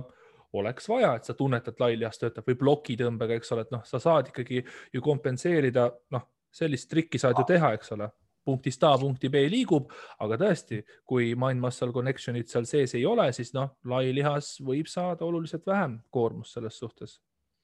ja näiteks, kui on näiteks masinate peal uuring, ütleme äh, säärte sirutused, eks ju, põlvesirutus treenasööril mm, -hmm. reie esiosale, vaata, kui sa lähed nii fikseeritud treenasööri peale, siis mm -hmm mm, ühes konkreetses uuringus oligi niiviisi, et, et paluti siis osalejatele, eks ju, et kas nad väga tugevalt mõtlevad reie esiosa peale teevad kõik, et saavutada see mind muscle connection. Ja teistele öeldi, et noh, selline nii-öelda external cue'd, et äh, välised äh, juhendid, et noh, eesmärk on lihtsalt raskus üles saada, eks ju. siis äh, ei olnud mingit erinevust, aga vaata seal masina peal, noh seal masina peal on väga raske ka mingeid kompensatoorseid mehhanisme nagu rakendada, ta on lihtsalt nii konkreetne, eks ju, aga samas, kui vaadati küünarvarre painutusi, kas ma võin eksida, kas seistes kangiga või hantritega, eks ju, et noh, seal on ju selge asi, et, et kui ma ütlen, et kuule, eesmärk on raskus üles saada, siis ma võin puusaga visata ja noh, nagu me ennem rääkisime, eks ju mm. -hmm. ja siis need, kes keskendusid väga tugevalt äh, biitsepsile, on ju, saavutasid nagu parema hüpertroofia. aga siin ongi nüüd küsimus selles, et, et äh, mina ütleksin selle kohta lihtsalt nii, et, äh,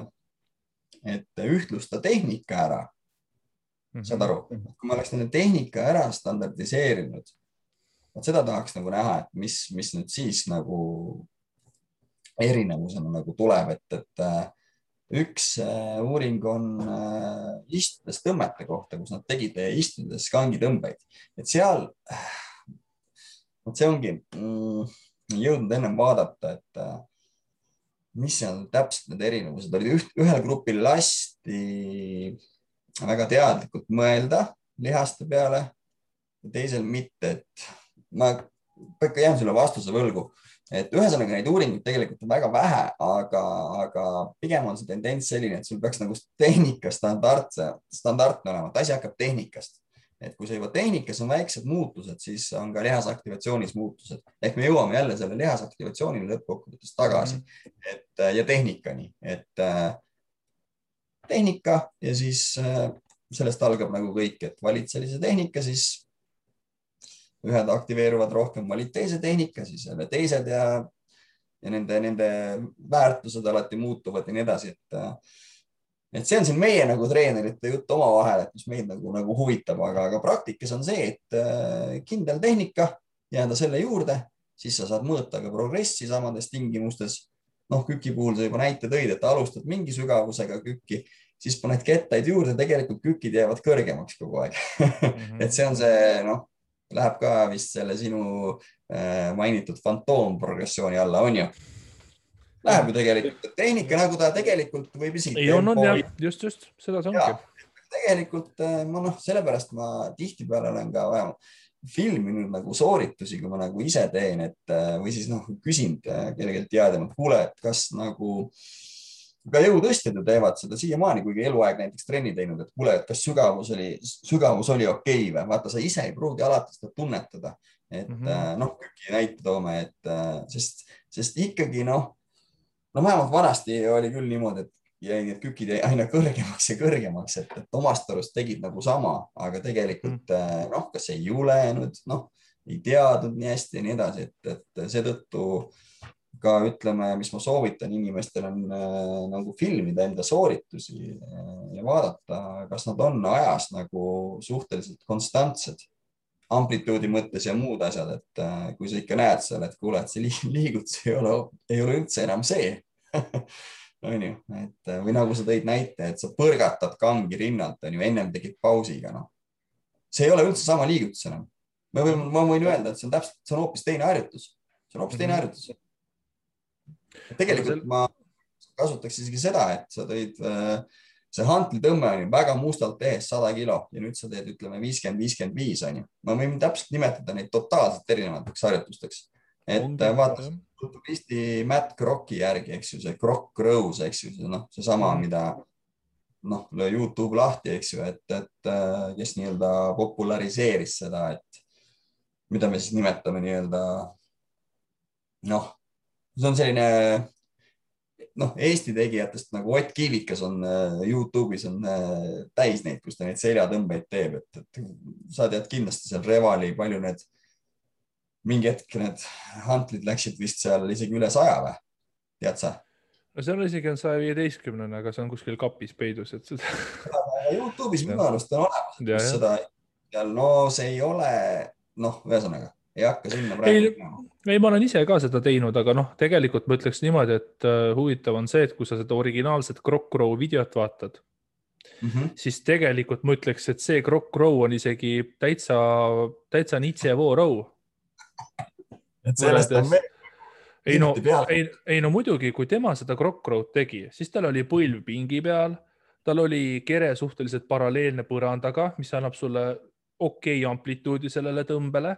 et äh, jah, jõnks oli sees, eks ole, aga ma ütleks, et äh, see on täitsa viisakas sooritus tegelikult, et ma isegi selle peale eriti nagu ei pasandaks selle, selle originaalse Krokro video peale. aga noh, kui sa hakkad olema nagu põrandaga suhteliselt aina rohkem püstloodis, eks ole, ja kui sul hakkavad seal, oled, said põlve toeta pingile, sul mõlemad jalad maas, noh, mõlemad jalad saavad siis juba jõnksu juurde anda, eks ole. et noh, et sa ehitad väga, sa lood väga head eeldused äh, kompensatoorsete võtete kasutamiseks nagu.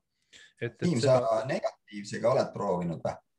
niimoodi, et, äh, et sa paned pingi negatiivse kalde alla ja paned käe siis sinna madalamale, oled sa proovinud nii teha? ei ole ja ma tõenäoliselt ei teeks seda, sellepärast et äh, sellisel juhul ma juba tõmbaksin midagi ülevalt alla ja kallutaks ise taha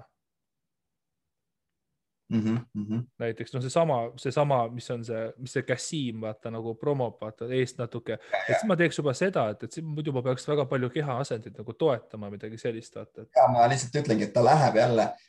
üks asi, mida me ei puudutanud, ongi see kehaasendi stabiliseerimine, et miks on masinad näiteks head, ongi see, et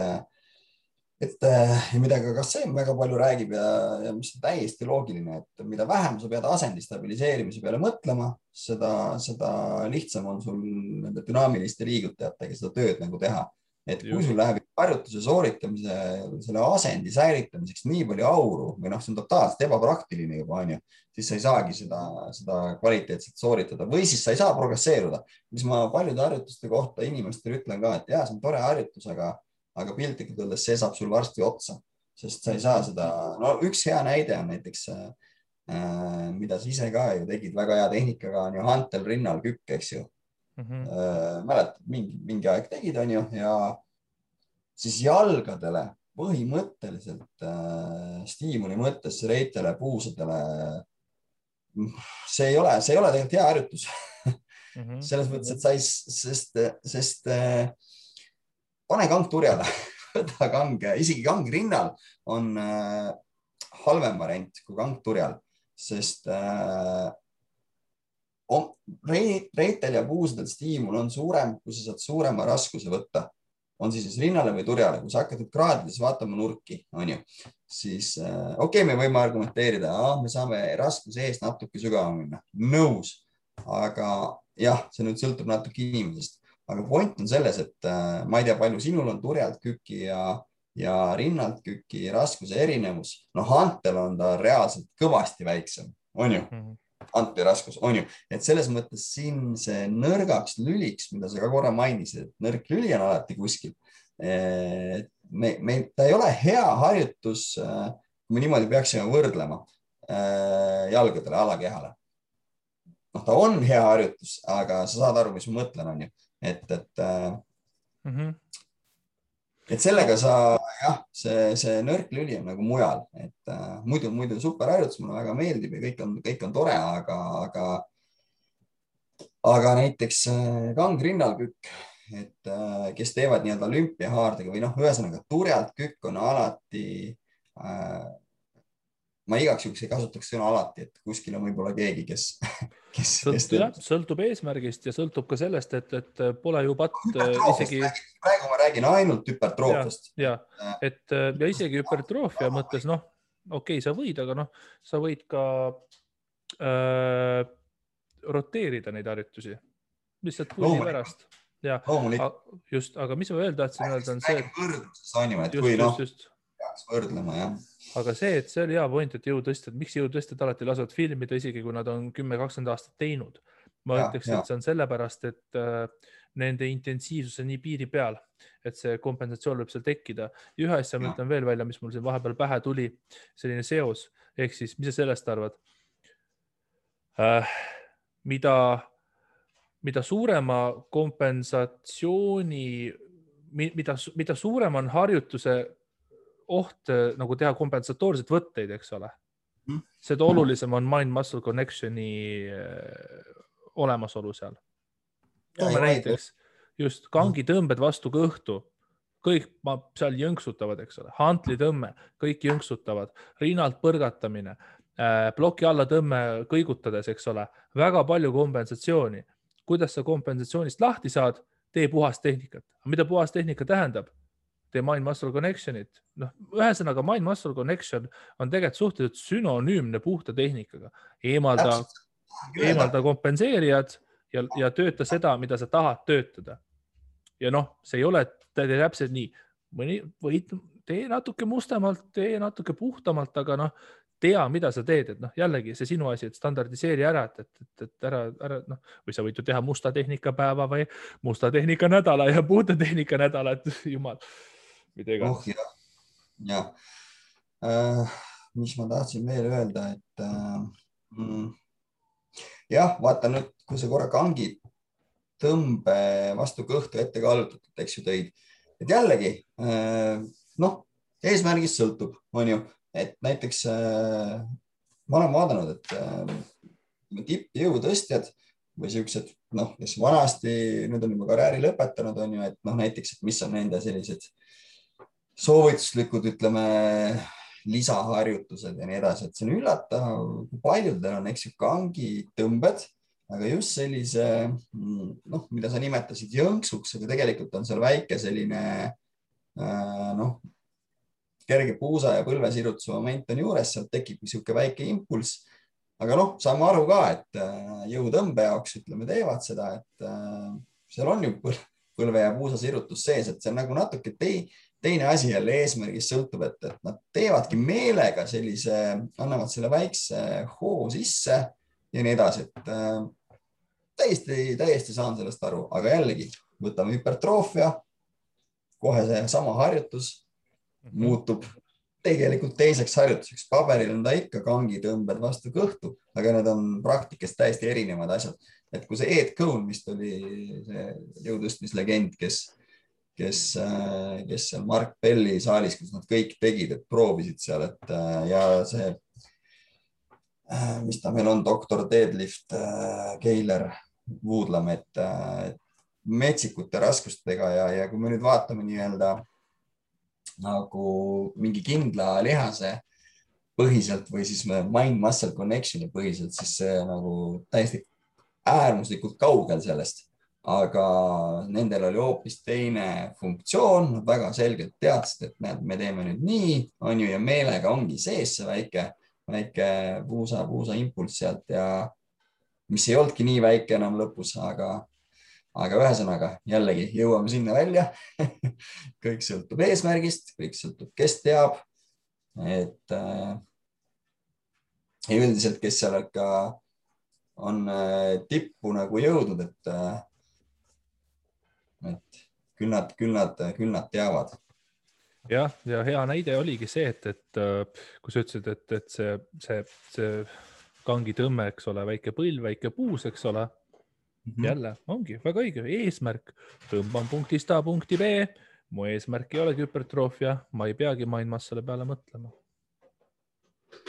jah, aga jällegi on ju hüpertroofia ka sellega nagu kaasneb. ei, overlap on alati, ütleme nii, et jällegi ja. Ma, minu, minu hirm on see, et inimesed nagu tahavad hästi nagu ultimatiivselt või mustad-valgelt öelda ei ütle ja. seda, et, et, et ei tohi niimoodi teha. jumal, tee jõutõstetrenni, tee terve elu musta tehnikat, tee, tee, tee ükskõik mida, loomulikult sa kasvad, ega need printsiibid, mille alusel lihas kasvab, need on universaalsed. küsimus on lihtsalt see, et nagu noh, noh, kuidas sa nagu selles mõttes teed, et noh, et, et, et, et ma ei tea, paberi peale päikest saab joonistada rasvakriitidega ja kuradi guaššvärvidega ja pliiatsitega ka, et noh, et noh, et äh, see on kõik erinev, et mida sa nagu tahad ja, ja ma ütlen, et overlap on igal pool selles suhtes, et, äh, et mõni jõutõstja võib juba homme lavale ka minna, et äh, ta on nii hästi ehitatud, eks ole, et et jumala eest ja mõni kulturist on nii tugev, et või, või, või, või klassikaline tõstja, et ta võib juba minna homme jõutõstmise võistlusele ka ja seal midagi kinni panna, et, et need on väga-väga-väga tugevalt seotud, et et äh, noh, vot see ongi see, et, et, pikk möla ja mingid, aga, aga selge, selgust lõpuks ikkagi nagu ei tule, et, et nagu jäävadki asjad nagu lahtiseks, aga noh, selline see elu on, et, et. Äh, hüpertroof, hüpertroofiat äh, selgelt nagu soovivad inimesed võiks eelkõige teha nii, nagu me täna siin rääkisime, nimetame seda nagu puhtaks tehnikaks, eks ju, et äh, ja. aga, aga ülejäänutel, kes noh no ütleme, enamus liigutusi muutuvad kohe sellisteks kogu keha harjutusteks on ju, et kohe, kohe muutub. et see on tegelikult hoopis teine harjutus, mina ütlen, need on kohe täiesti teised harjutused. Et siis, äh, kui on teine eesmärk, siis jumal sellega, et, et äh, liiga endale ei tee. nagu mainisid, väsimus, haldad seda, kõik on okei okay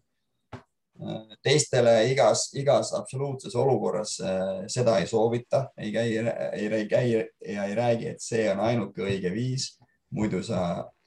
tugevaks ja suureks ei saa ja nii edasi. Nagu me siin täna rääkisime, siis, siis on kõik, kõik okei. Okay.. ma siin äh, korra põikan kõrvale, äh, kui jõuame veel, et vaatasin neid vanu sinu küljes trennis episoode, mida, mida Ott Kivikas ja Fitness see ei teagi, kui ka ammu aega tagasi tegi. no mitte kõiki ma ei vaadanud, no niimoodi pisteliselt, et seal Taavi Koovitiga ja, ja Marek Kalmusega ja Marozoviga ja, ja nii edasi, siis, siis ma ütlen, et noh, on täitsa hea meel, et et no, et kuidas ma ütlen sulle, et on toimunud teatav äh, areng Juusali treenerite hulgas ja, ja võib-olla ka kulturistide nagu uuel kool, koolkonnal ja nii edasi. siis mhm. treeniti ikka hoopis, hoopis nagu või vähemasti nendes videodes niimoodi, et millest mina nagu absoluutselt aru ei saanud. ma ei ütle mitte midagi, nemad tegid nagu nad tegid, aga ma lihtsalt absoluutselt ütlen, et ma ei saanud absoluutselt aru, miks, nagu sa ütlesid, siin peas need kruvid hakkasid niimoodi käima ja need hammasrattad, et, et no selgitage ära, mille jaoks sa nii seda teed, miks, mitte mingit loogikat struktuurides, harjutustes ja absoluutselt äh, nii-öelda mitte midagi nagu inimeste vastu öeldes. inimestel on kõik kindlasti väga toredad inimesed, aga lihtsalt metoodikat äh, vaadates, et äh, et äh, ma ei tea, kas sa oled neid näinud, aga, aga kui sa nüüd vaatad, ütleme, minu arust oli need kaheksa-üheksa aastat tagasi neid tehtud, et aga vaata selle pilguga, mis on sinu teadmised praegu, vaata igat liigutust, vaata ka harjutuste järjekorda, vaata ka progresseerumist, mis nad räägivad ja nii edasi, vaata, kui sul iga koha peal ei ole küsimus, küsimust, et see on täielik jama, siis siis, siis ma ei usu sind. Nojah, selles mõttes Äh, ma saan sinust aru, et äh, aga kas ta nagu noh, ma saan aru, et, et praegu see, see trenni paradigma, mis meil praegu on, et, et seal võib-olla noh, ma pean tõesti võib-olla nagu vaatama uuesti, mis seal täpselt oli, aga et, et noh, seal on selline klassikaline. üks, üks, kes see inimene see on, kujuta ette, et ta on nagu ilma näota, ta nimi unusta ära vaata lihtsalt seda metoodikat, millest siin praegu räägime, et see ongi, ma võin tunduda jälle ülikriitiline, aga vaata, ma tihti vaatan asju niimoodi, et, et ja, ja mulle meeldib, et sõbrale peaks ikkagi julgema asju välja öelda, et kui, kui, kui, kui sõber ka ei ütle, et kuule, et sul on nagu salatileht hamba, hammaste vahel, et või oled nagu vait kogu aeg, vaid mina mm -hmm. pooldan seda, et, et ma ütlen välja,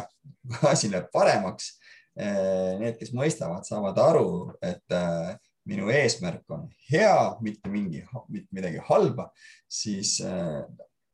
noh, sinna, kuhu kõik teadmised ja kogu mm, info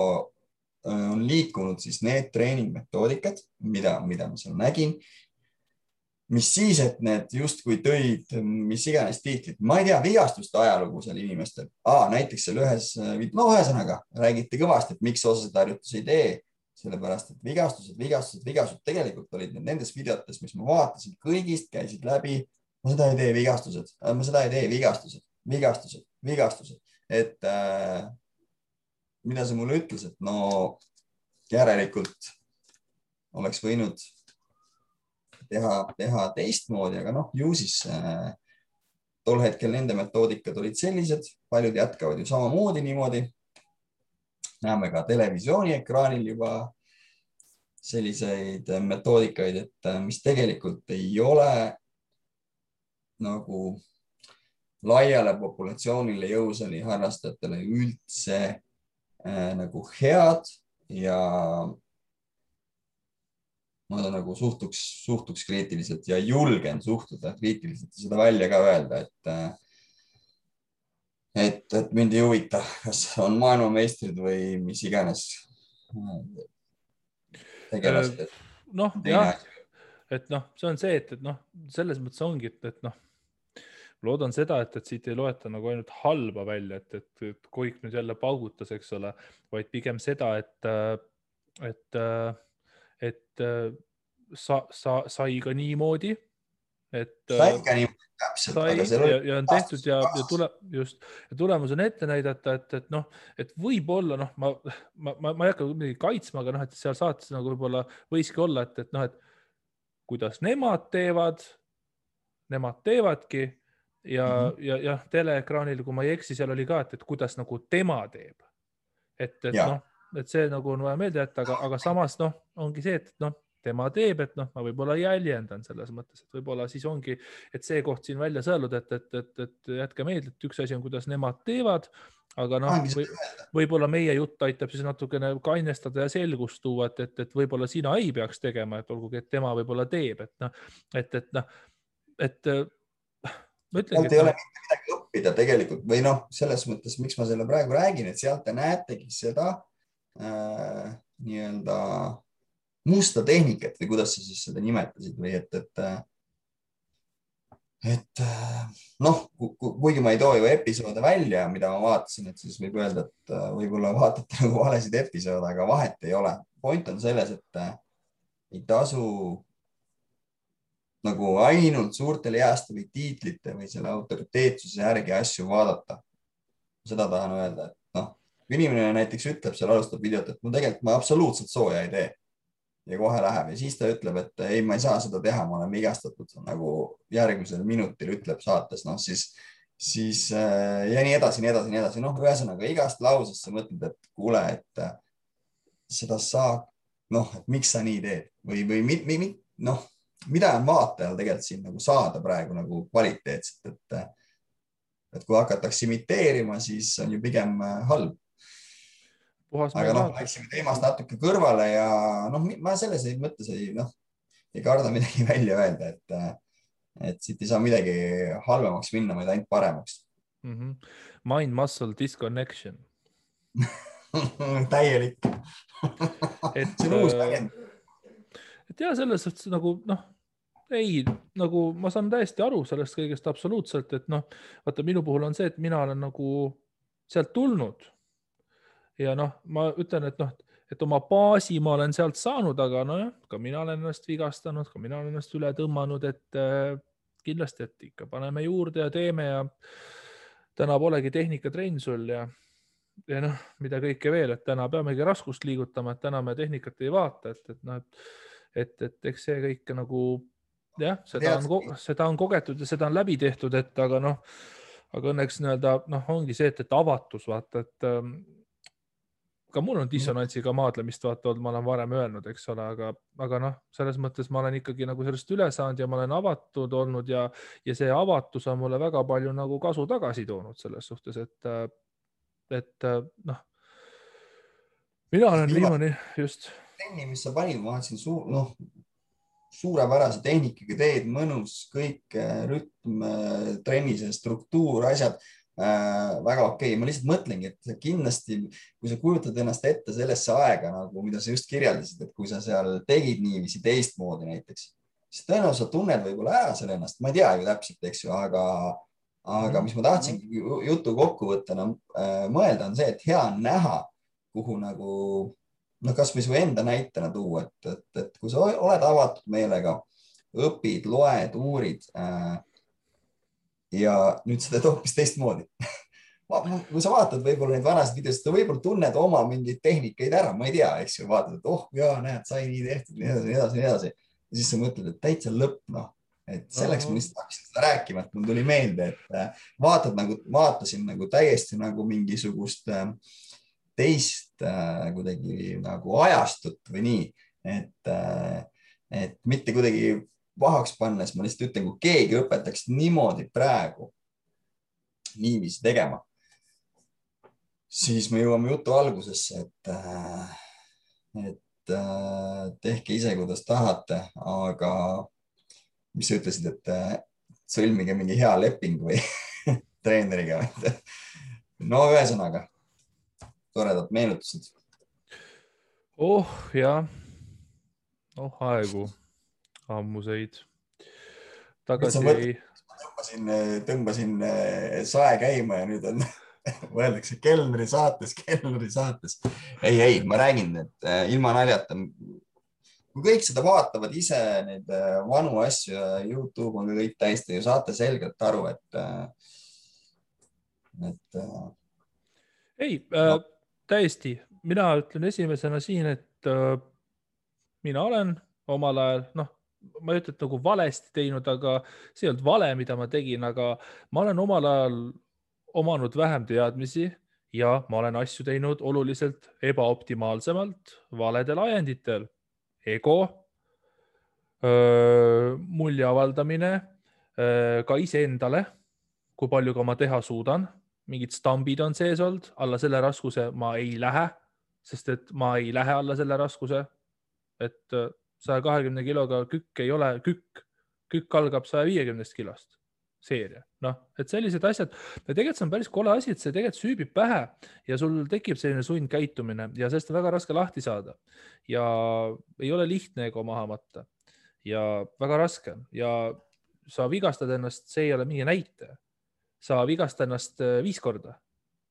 ja siis võib-olla hakkad mõtlema. Ja isegi siis on raske, et äh, see nagu ma arvan, et see on selline, igal sportlasel on sees selline nagu töötahe, et, et noh, et ma lähen ükskõik milleni välja, ma jään kasvõi oma, ma ei tea, kehaosadest ilma, aga, aga, aga, aga ma teen seda, sest et noh, et ongi jälle see, et kas intensiivsus on põhjas, kas ma viin ennast piiri peale, et seal on nagu justkui, sa tunned, et seal on justkui midagi sellist, ma ei tea, hästi peen sõna, transcendentset või midagi sellist, et noh, et I m the shit now, vaata midagi sellist, et kui ma suurega teen oma võimete piiril, et aga ma kõike tunnistan seda ma olen ebaoptimaalselt minevikus teinud ja, ja minu sees peas on väga palju konflikti olnud, aga noh, tänaseks päevaks õnneks noh, ma olen rahul, et ma olen jõudnud siia, kus ma olen. ma oleks võinud võib-olla mitte jõuda, oleks palju jamam olnud, ah küll ma oleks jõudnud. ja, ja kunagi ei osanud absoluutselt nagu võib-olla vaadata niimoodi mm. -hmm, see arengu, arengu näitaja, et, äh, et seda, seda ma mõtlen, et kui palju oleks jäänud nagu võib-olla ka nendel legendidel nagu vigastusi olemata, eks ju. ja noh, seda, seda me ei tea, et mm. -hmm. alustasid juttu, et töötab, see, see töötas, kõik, kõik nad on nii-öelda,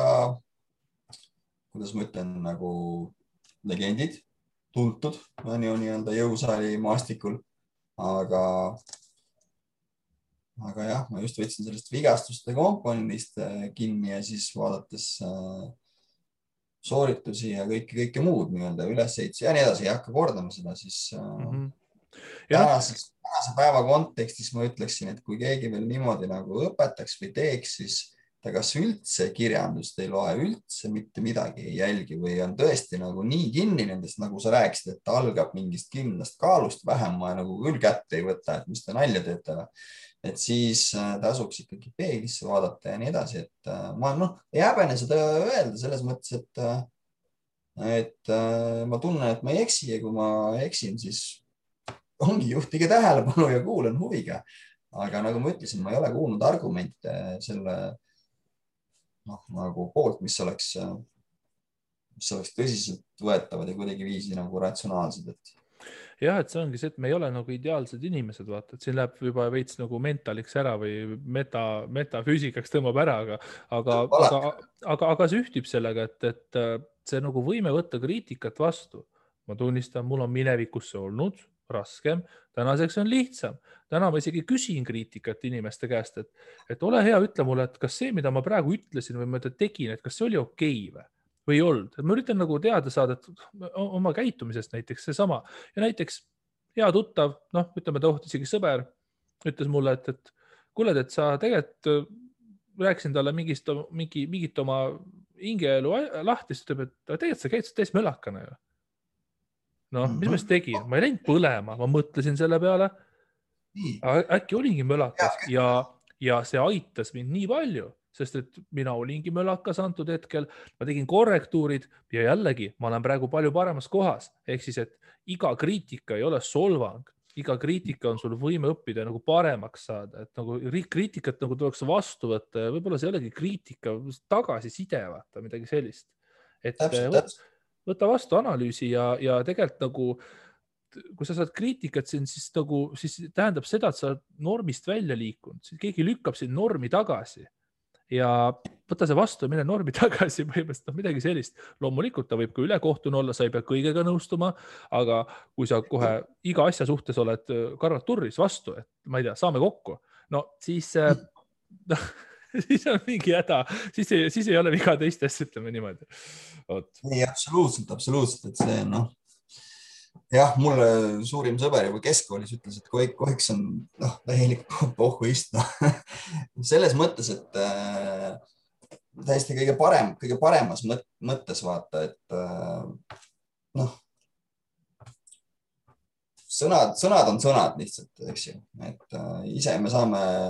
mõelda, kuidas me neid nagu vastu võtame, et ma ütlen veel kord, et minu taotlus, kõva häälega välja, ei ole mitte mingil moel kellelegi midagi halba öelda, vaid lihtsalt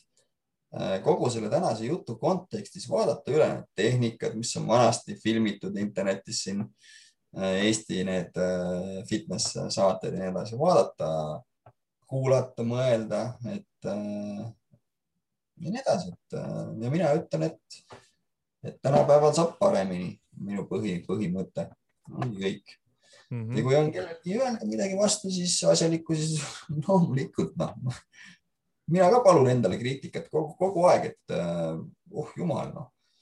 küll saab seda paremini, küll saab teist paremini ja nii edasi, eriti niimoodi laivis, laivis vaata rääkides, et, et küll tekib vigu sisse ja mis iganes jumal sellega, noh, läheks iga asja peale turri, siis ei saakski üldse elada, et mul on selles mõttes on mul nagu täiesti ükskõik, noh, ütlen ausalt -hmm. et, et. Ähm, noh, ongi see, et, et kui keegi on erimeelsusel, siis äh, noh, olete teretulnud äh, podcast'i, räägime, räägime suud puhtaks. et. ja, ja vaata siuksed objektiivsed asjad on ju, et noh, kellele ei meeldi, kellele ei meeldi, ma ei tea nokamüts, kellele sinu prillid, mis iganes, noh, see mind üldse siuksed asjad ei huvita, et aga just see no, sisuline, vaata üks, üks, ükskord me rääkisime, et nagu kujutame korra ette nagu, nagu roboteid on ju, loomulikult me ei saa päris nii rääkida, aga, aga teatud kontekstis me peame korra need emotsioonid kõrvale, kõrvale just, lükkama just. ja vaatama lihtsalt äh, räägime nagu inimene inimesega sisust, on ju. just, just, et siin on jah, et siin ongi see ka, et, et ei ole näiteks noh, sa ütlesid, vaata, et noh, nokamüts või prillid, eks ole, et siin ongi see, et, et noh, kui sa ütled, et oo, su tehnika võiks parem olla, onju,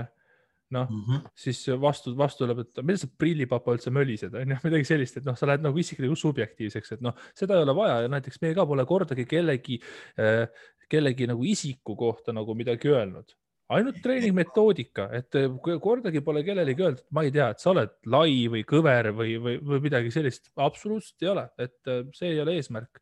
et, eh, et pigem jah, et miks mitte nagu rääkida ja nagu, et ma ei tea, mis, mis, mis on see, mis takistab inimesi nagu